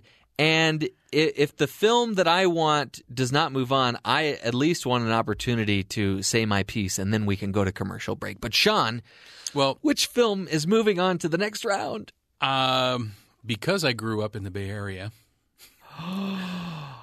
you wouldn't. I saw this happen.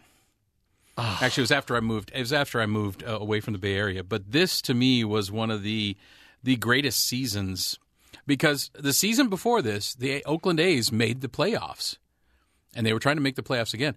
But a bunch of the players that they had on that team went away due to free agency. They went to the Yankees. They went to, I believe, one of them even went to Boston. There was there were five or six good players that left the team.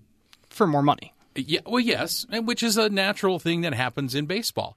But Billy Beane still put together a team that made the playoffs the next year, and it's and the struggle that they had in the office and Jonah Hill's performance in that movie. I'm voting Moneyball. Oh, I also no. like that these two have the cheap owner angle Yes. both going for them as well. Exactly. Um, they lost all their players for the Athletics because their owner wasn't willing to pay what the Yankees were. Exactly. And many say that the Black Sox were were urged towards the nefarious Yeah, things that they, they- did because they, weren't weren't getting getting paid, paid. enough. Yeah. And free agency didn't even exist in 1919. Exactly. So it looks like Eight Men Out has thrown the game for a little Again. extra money that they never really actually saw. That's the I'm tragedy of you're this film. because I'm not. the the reason I'm so sad about this is I think this is the greatest sports tragedy ever. I you have- watch I- the yeah, you yeah. watch the film Eight Men Out, and your heart is just broken into a hundred pieces for these baseball players. You have the ones that were very. Uh, very want, very much wanting to do this, and you have some players that were more reluctant, like Shoeless Joe, who actually played his best. Yes. But he took the money. That's the problem. Right. The real tragedy and the, the story, you, you mentioned the different perspectives. The story does tend to sway toward Buck Weaver's perspective, played Yes. by John Cusack. Mhm. And his is really a tragic story, his and Shoeless Joe's, but his especially because he never took a dime and he never threw any game. He played his best too. Right. His problem was he didn't come forward with the information that his team players or his team members were doing this.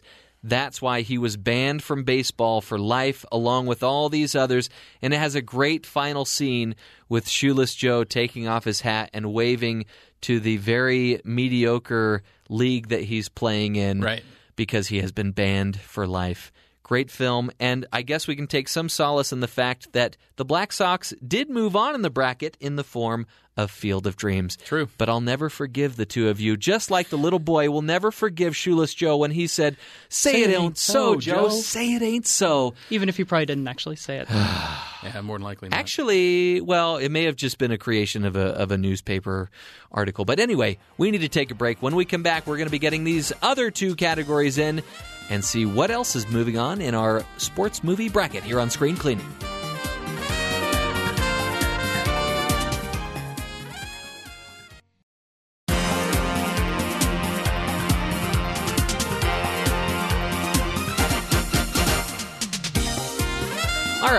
That I've had a good cry, we're back here on Screen Cleaning to move on to the rest of our sports movie bracket. So, just if you're keeping sp- score, the, the films that are moving on so far are Field of Dreams, Moneyball, Hoosiers, and Coach Carter. So, we've gotten baseball and basketball out of the way. Now, we're going to move on to our other two categories, the first of which is our racing category. Next up, the 5,000 meter with America's record breaking Don Lash leading the American team. Gentlemen, start your engines! Secretariat, surging from the gate. They will love you or they will hate you. Does not matter. Because either way, when you're out there, you're on your own. Set. I don't know why I'm doing it anymore. You don't climb into a T-1. You do it because you're driven. Whoa, that sounds captivating. By the way, I neglected to give out the two trivia questions for a couple of films that did not move on in the bracket. So for Eight Men Out, here's the trivia question What is the team that they threw the series to? Or what's the team that they technically lost to? Cincinnati Reds, right? Cincinnati Reds, that's mm-hmm. right. And then for Teen Wolf, uh, name the other iconic and much better and huger film that came out that same year as Teen Wolf. And actually, Teen Wolf came out just a couple months after this film.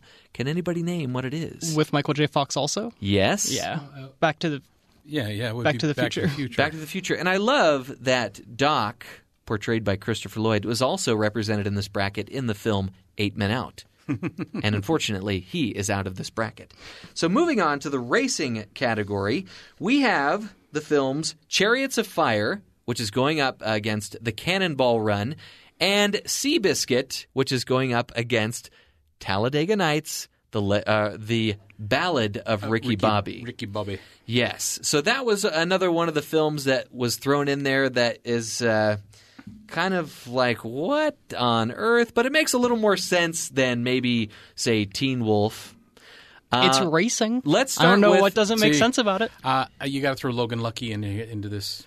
That, I'm sorry. That could be another year for another bracket. But we're first, let's do Chariots of Fire and the Cannonball Run. I've seen both, And it's not going to take me much time to say that the film that's moving on for me is uh, it's going to do so in slow motion. By the way, if that's any hint, Dun, dun, dun, Chariots dun, of Fire. dun. Thank you. It's kind of a mix between that and like dun, uh. Six Million Dollar Man, Yeah, right? it is, yeah. Okay, so Chariots of Fire, hands down, moving on in the bracket for me. Still won't be unanimous though, because I'm What? going to defend Cannonball Run, which is an awesome, cool story about a race, a It cross should- country should be noted that Cole was the one that put this on the list. Not so surprising. Go ahead. because it's fun and Yes, I agree with that. because Dom DeLuise gets together and they so they get in this ambulance uh, to avoid suspicion for speeding all the Mm-hmm. way across the country um, as they race from one end to the other Right. Mm-hmm. with a bunch of other characters. It's so it's not as good as a couple other like wacky race kind of m- movies like it's Mad Okay. Mad Mad Mad World,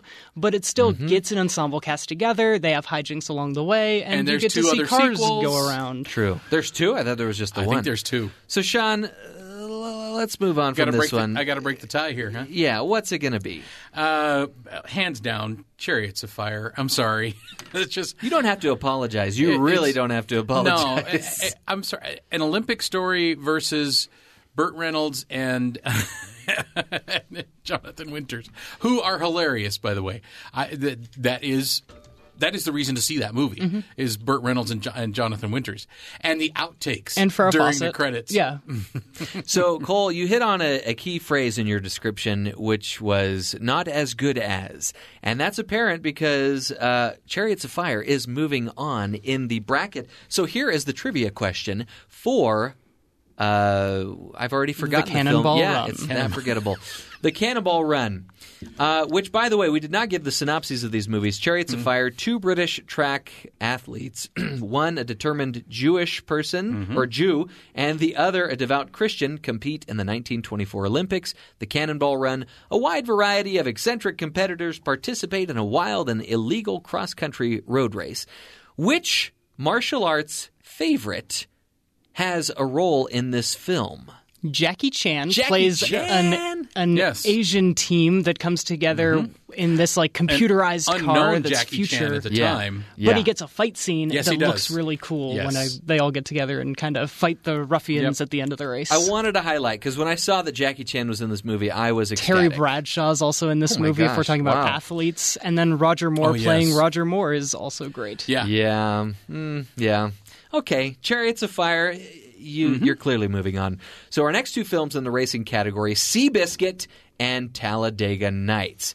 Now, I want to go on the record by saying, uh, although Talladega Nights, the Ballad of Ricky Bobby, does elicit some chuckles from me, I, I think it is is not one of the better Adam McKay movies, not by a long shot.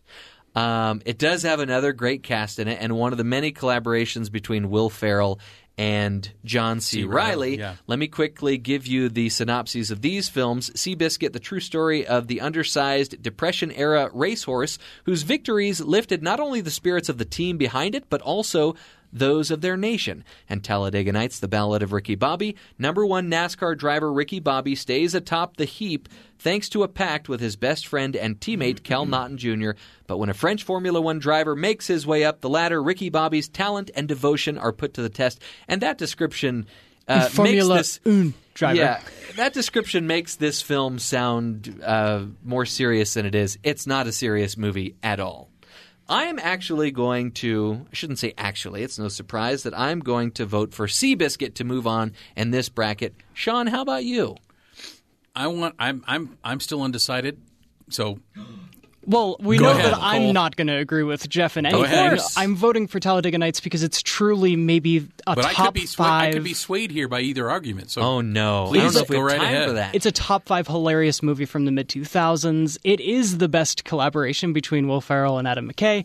It's the NASCAR angle, Sean. which Sean loves, and I know I can get him there. Seabiscuit nominated for Best Picture. Seabiscuit, two hours and 20 minutes of boring horse racing. No, no, no. Based on the wonderful Laura Hildebrand, I think I got that name right, book, which Mm-hmm. is an amazing listen. It's also a great film, has another great cast, and s- s- horse racing has got to move on in the bracket because it is another one of America's great pastimes, and there have been so many horse movies that have been made. This is one of the better ones, and it's got to move on. over a NASCAR, silly NASCAR movie, Talladega Nights, The Ballad of Ricky Bobby. There isn't enough humor in this bracket, and this is the funniest Wow. movie that we have, and it must move on. Sean, what's it going to be? Um, I'm going to agree with Cole. Oh Yes, my I have goodness! I have to go with Talladega Wow. Nights on this one. This is going to break so This many the- I'm brackets. sorry, this is an upset, You I don't. think. You don't understand how many brackets you are breaking at with this careless, callous move. A careless whisper. Wow. But uh, if I had more time, I would argue this. But it's it's I'm- I'm okay. sorry, I have right. to- I- I agree. Okay. We need a comedy. So here is the quick trivia question. Uh, Seabiscuit. What is the radio personality name of William H Macy's character in this film? Oh shoot, I don't remember. In the film Seabiscuit. I don't think I've ever made it through this movie without falling asleep, so I don't know. The nickname of William H Macy's radio personality in Seabiscuit is Tick Tock McLaughlin. Okay.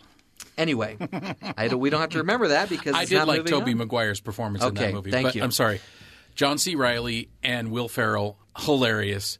And when you're racing with a cougar. Ooh. Okay. This one we really need to fly through. It's Yep. our kids movies category. Oh well, I can I could The four films. We won't give the synopses of these films, but we've got People the should know Mighty them. Du- the Mighty Ducks versus the Love Bug, and we've got the Sandlot versus Space Jam. hands hands down. I've already got a winner out of all four. Okay, but you may you may not get that chance if it doesn't move on. So, of the Mighty Ducks and Love Bug, Cole, what did you choose? Mighty Ducks. Mighty Ducks here. Mighty Ducks. Mighty Ducks. It's unanimous. That is the first unanimous vote of the night. I think we had one other one with. Eh. Uh, uh, we, we don't have time for that. Okay, and now between Sandlot and Space Jam, I'm going with the Sandlot. Space Jam. Ha- oh come on! Wow. The Sandlot. Okay. No. Sandlot uh, oh. Lot is moving on. All right, now we have the difficult You're task. killing me, Smalls. Yes, a lot of iconic lines in that film. We we have the difficult task now of very quickly uh, narrowing down this list even more. It's down to eight films. So in our baseball category, Cole, are you going with Field of Dreams or Moneyball? Yeah, so as much as I've ragged on Field of Dreams when it was up against a superior movie, that's the one I'm voting for now. Wow. Yes, Field of Dreams. I have to go with Field of Dreams because I've got to get my 1919 White Sox in there. And it has a great line, which we're not going to read yet because that's our trivia question. But Moneyball, uh, Billy Beane turns down a hefty contract to manage which, at the time, cursed team. the Boston Red Sox. That is correct. So Field of Dreams, you're moving on. Now, Which the the guy who actually took the job, oh, gosh, took the team to the World Series. That's They're true. glad he did. And uh, okay, between Chariots of Fire and Talladega Nights, which film are we going with, gentlemen? Talladega Nights again. Chariots of Fire. Chariots of Fire here. So keep that slow motion run going on the beach. Dun dun dun dun dun dun. Talladega Nights. Here's your trivia question, Cole. Uh, what what are the nicknames of Will Ferrell Shake and Bake. There you go. There you go. Shake and bake. Yes. Thank you very much. So, I'm sorry, that's one of the funniest lines in the movie as well. Every line is funny in Yeah. that movie. All right. Hoosiers versus Coach Carter. I will vote Coach Carter because it's a more modern and better shot version of a lot of the same aspects and a lot of the same story. Okay. And I prefer Samuel Jackson to Gene Hackman also. Okay. Sean O'Neill. Uh, see, for me, it's the backstory of the uh, Dennis. Um, oh, I can't remember the name, his last name now. Well, uh, The, the, the the the guy who plays the drunk. The son Oh, of the drunk. That's Yes. the trivia question. Oh, So I'm So not going to tell you who it is. Okay, so okay? well, but that's that backstory to me. It makes the movie, um, and so I'm voting Hoosiers. I'm in the same position that Sean was just in a minute ago.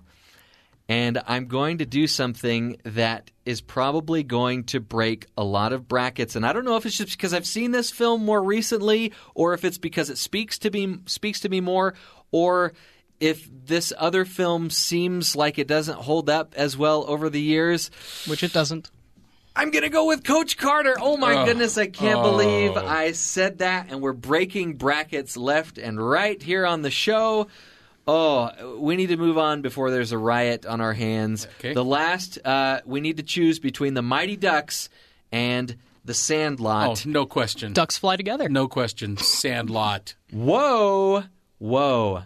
Whoa. Uh, Now it's you're up to saying you, the Jeff. Mighty Ducks Mhm. Sandlot. and the Sandlot. I it's not even difficult for me, and it's not going to go the way you might think. But the Mighty Ducks Oh, are moving no. on to the No. next bracket. So we need to very Oh, quickly share terrible. these other couple of trivia questions uh, with you. So we had, let's see, Hoosiers.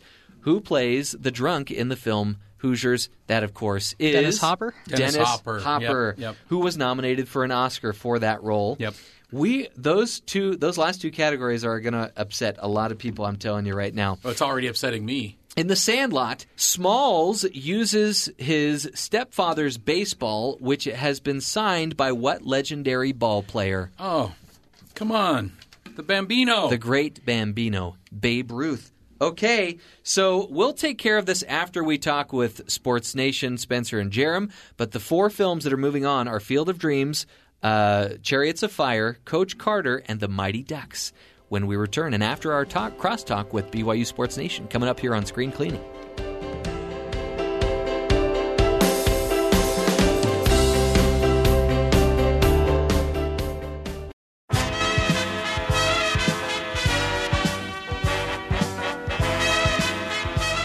Welcome back to Screen Cleaning here on the Matt Townsend Show. Uh, we are going to upset so many people with our sports movie bracket.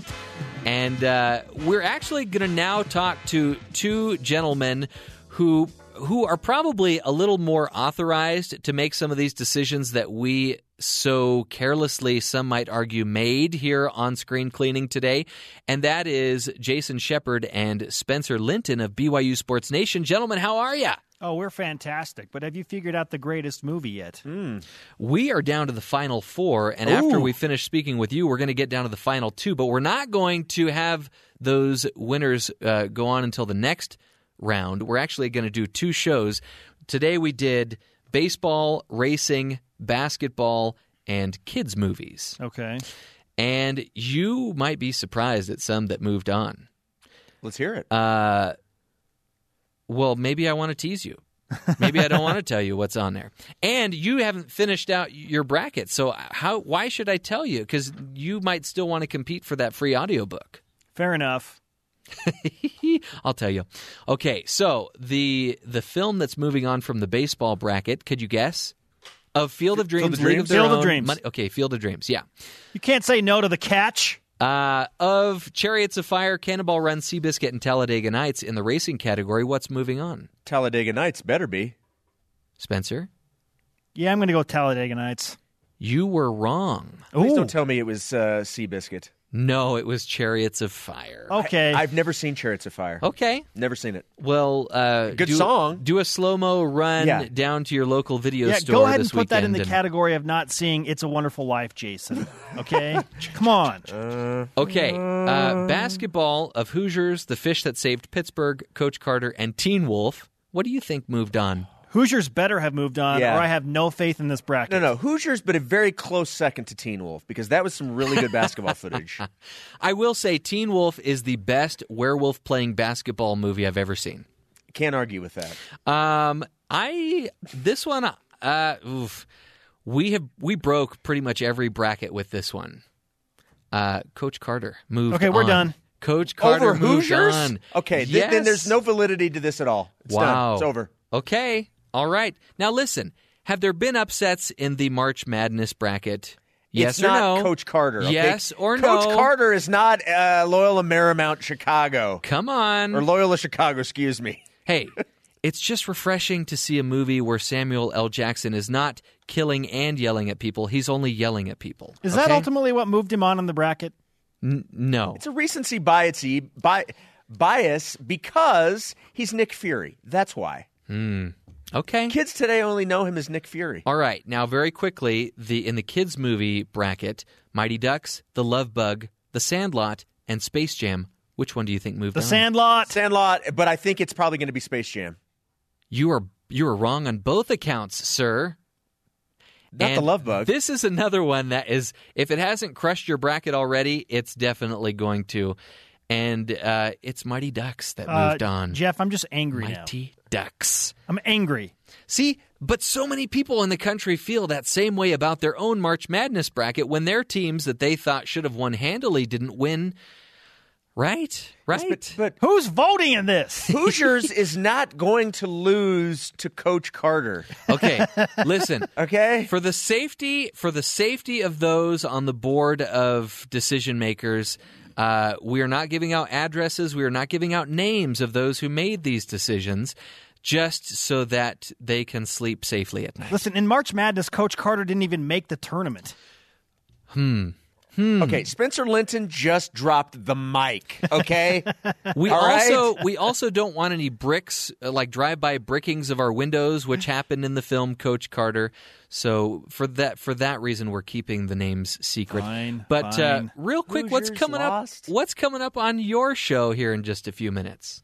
Wouldn't you like to know, Jeff? I would. Well, we'll start with this. Tanner Mangum ruptured his Achilles tendon in November, so roughly four months ago. It's, Ooh. for the average person, a year long recovery. He's already running basically full speed on a treadmill. He posted a video of it yesterday.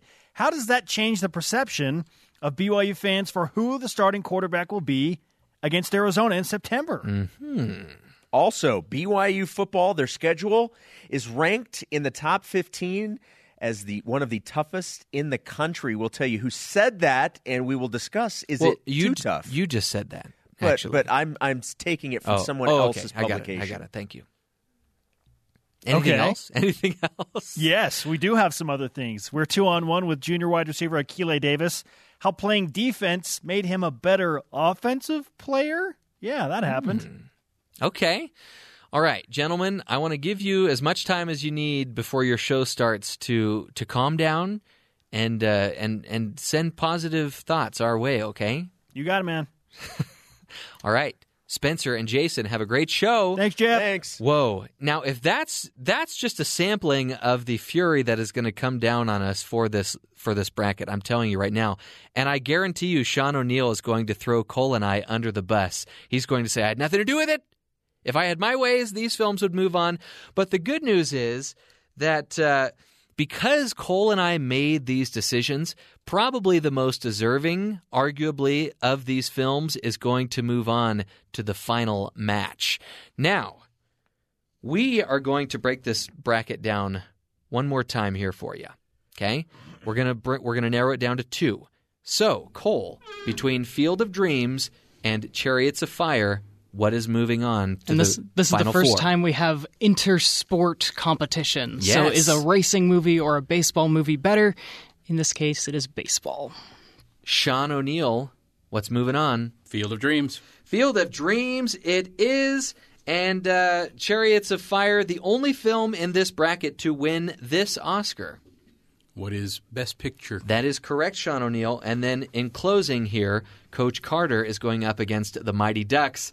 Cole, what's it going to be? The Mighty Ducks. Sean, please don't make this decision difficult for me.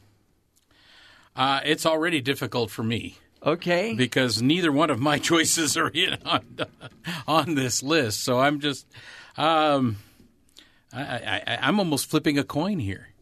Okay. Because I, I just, oh. Quickly.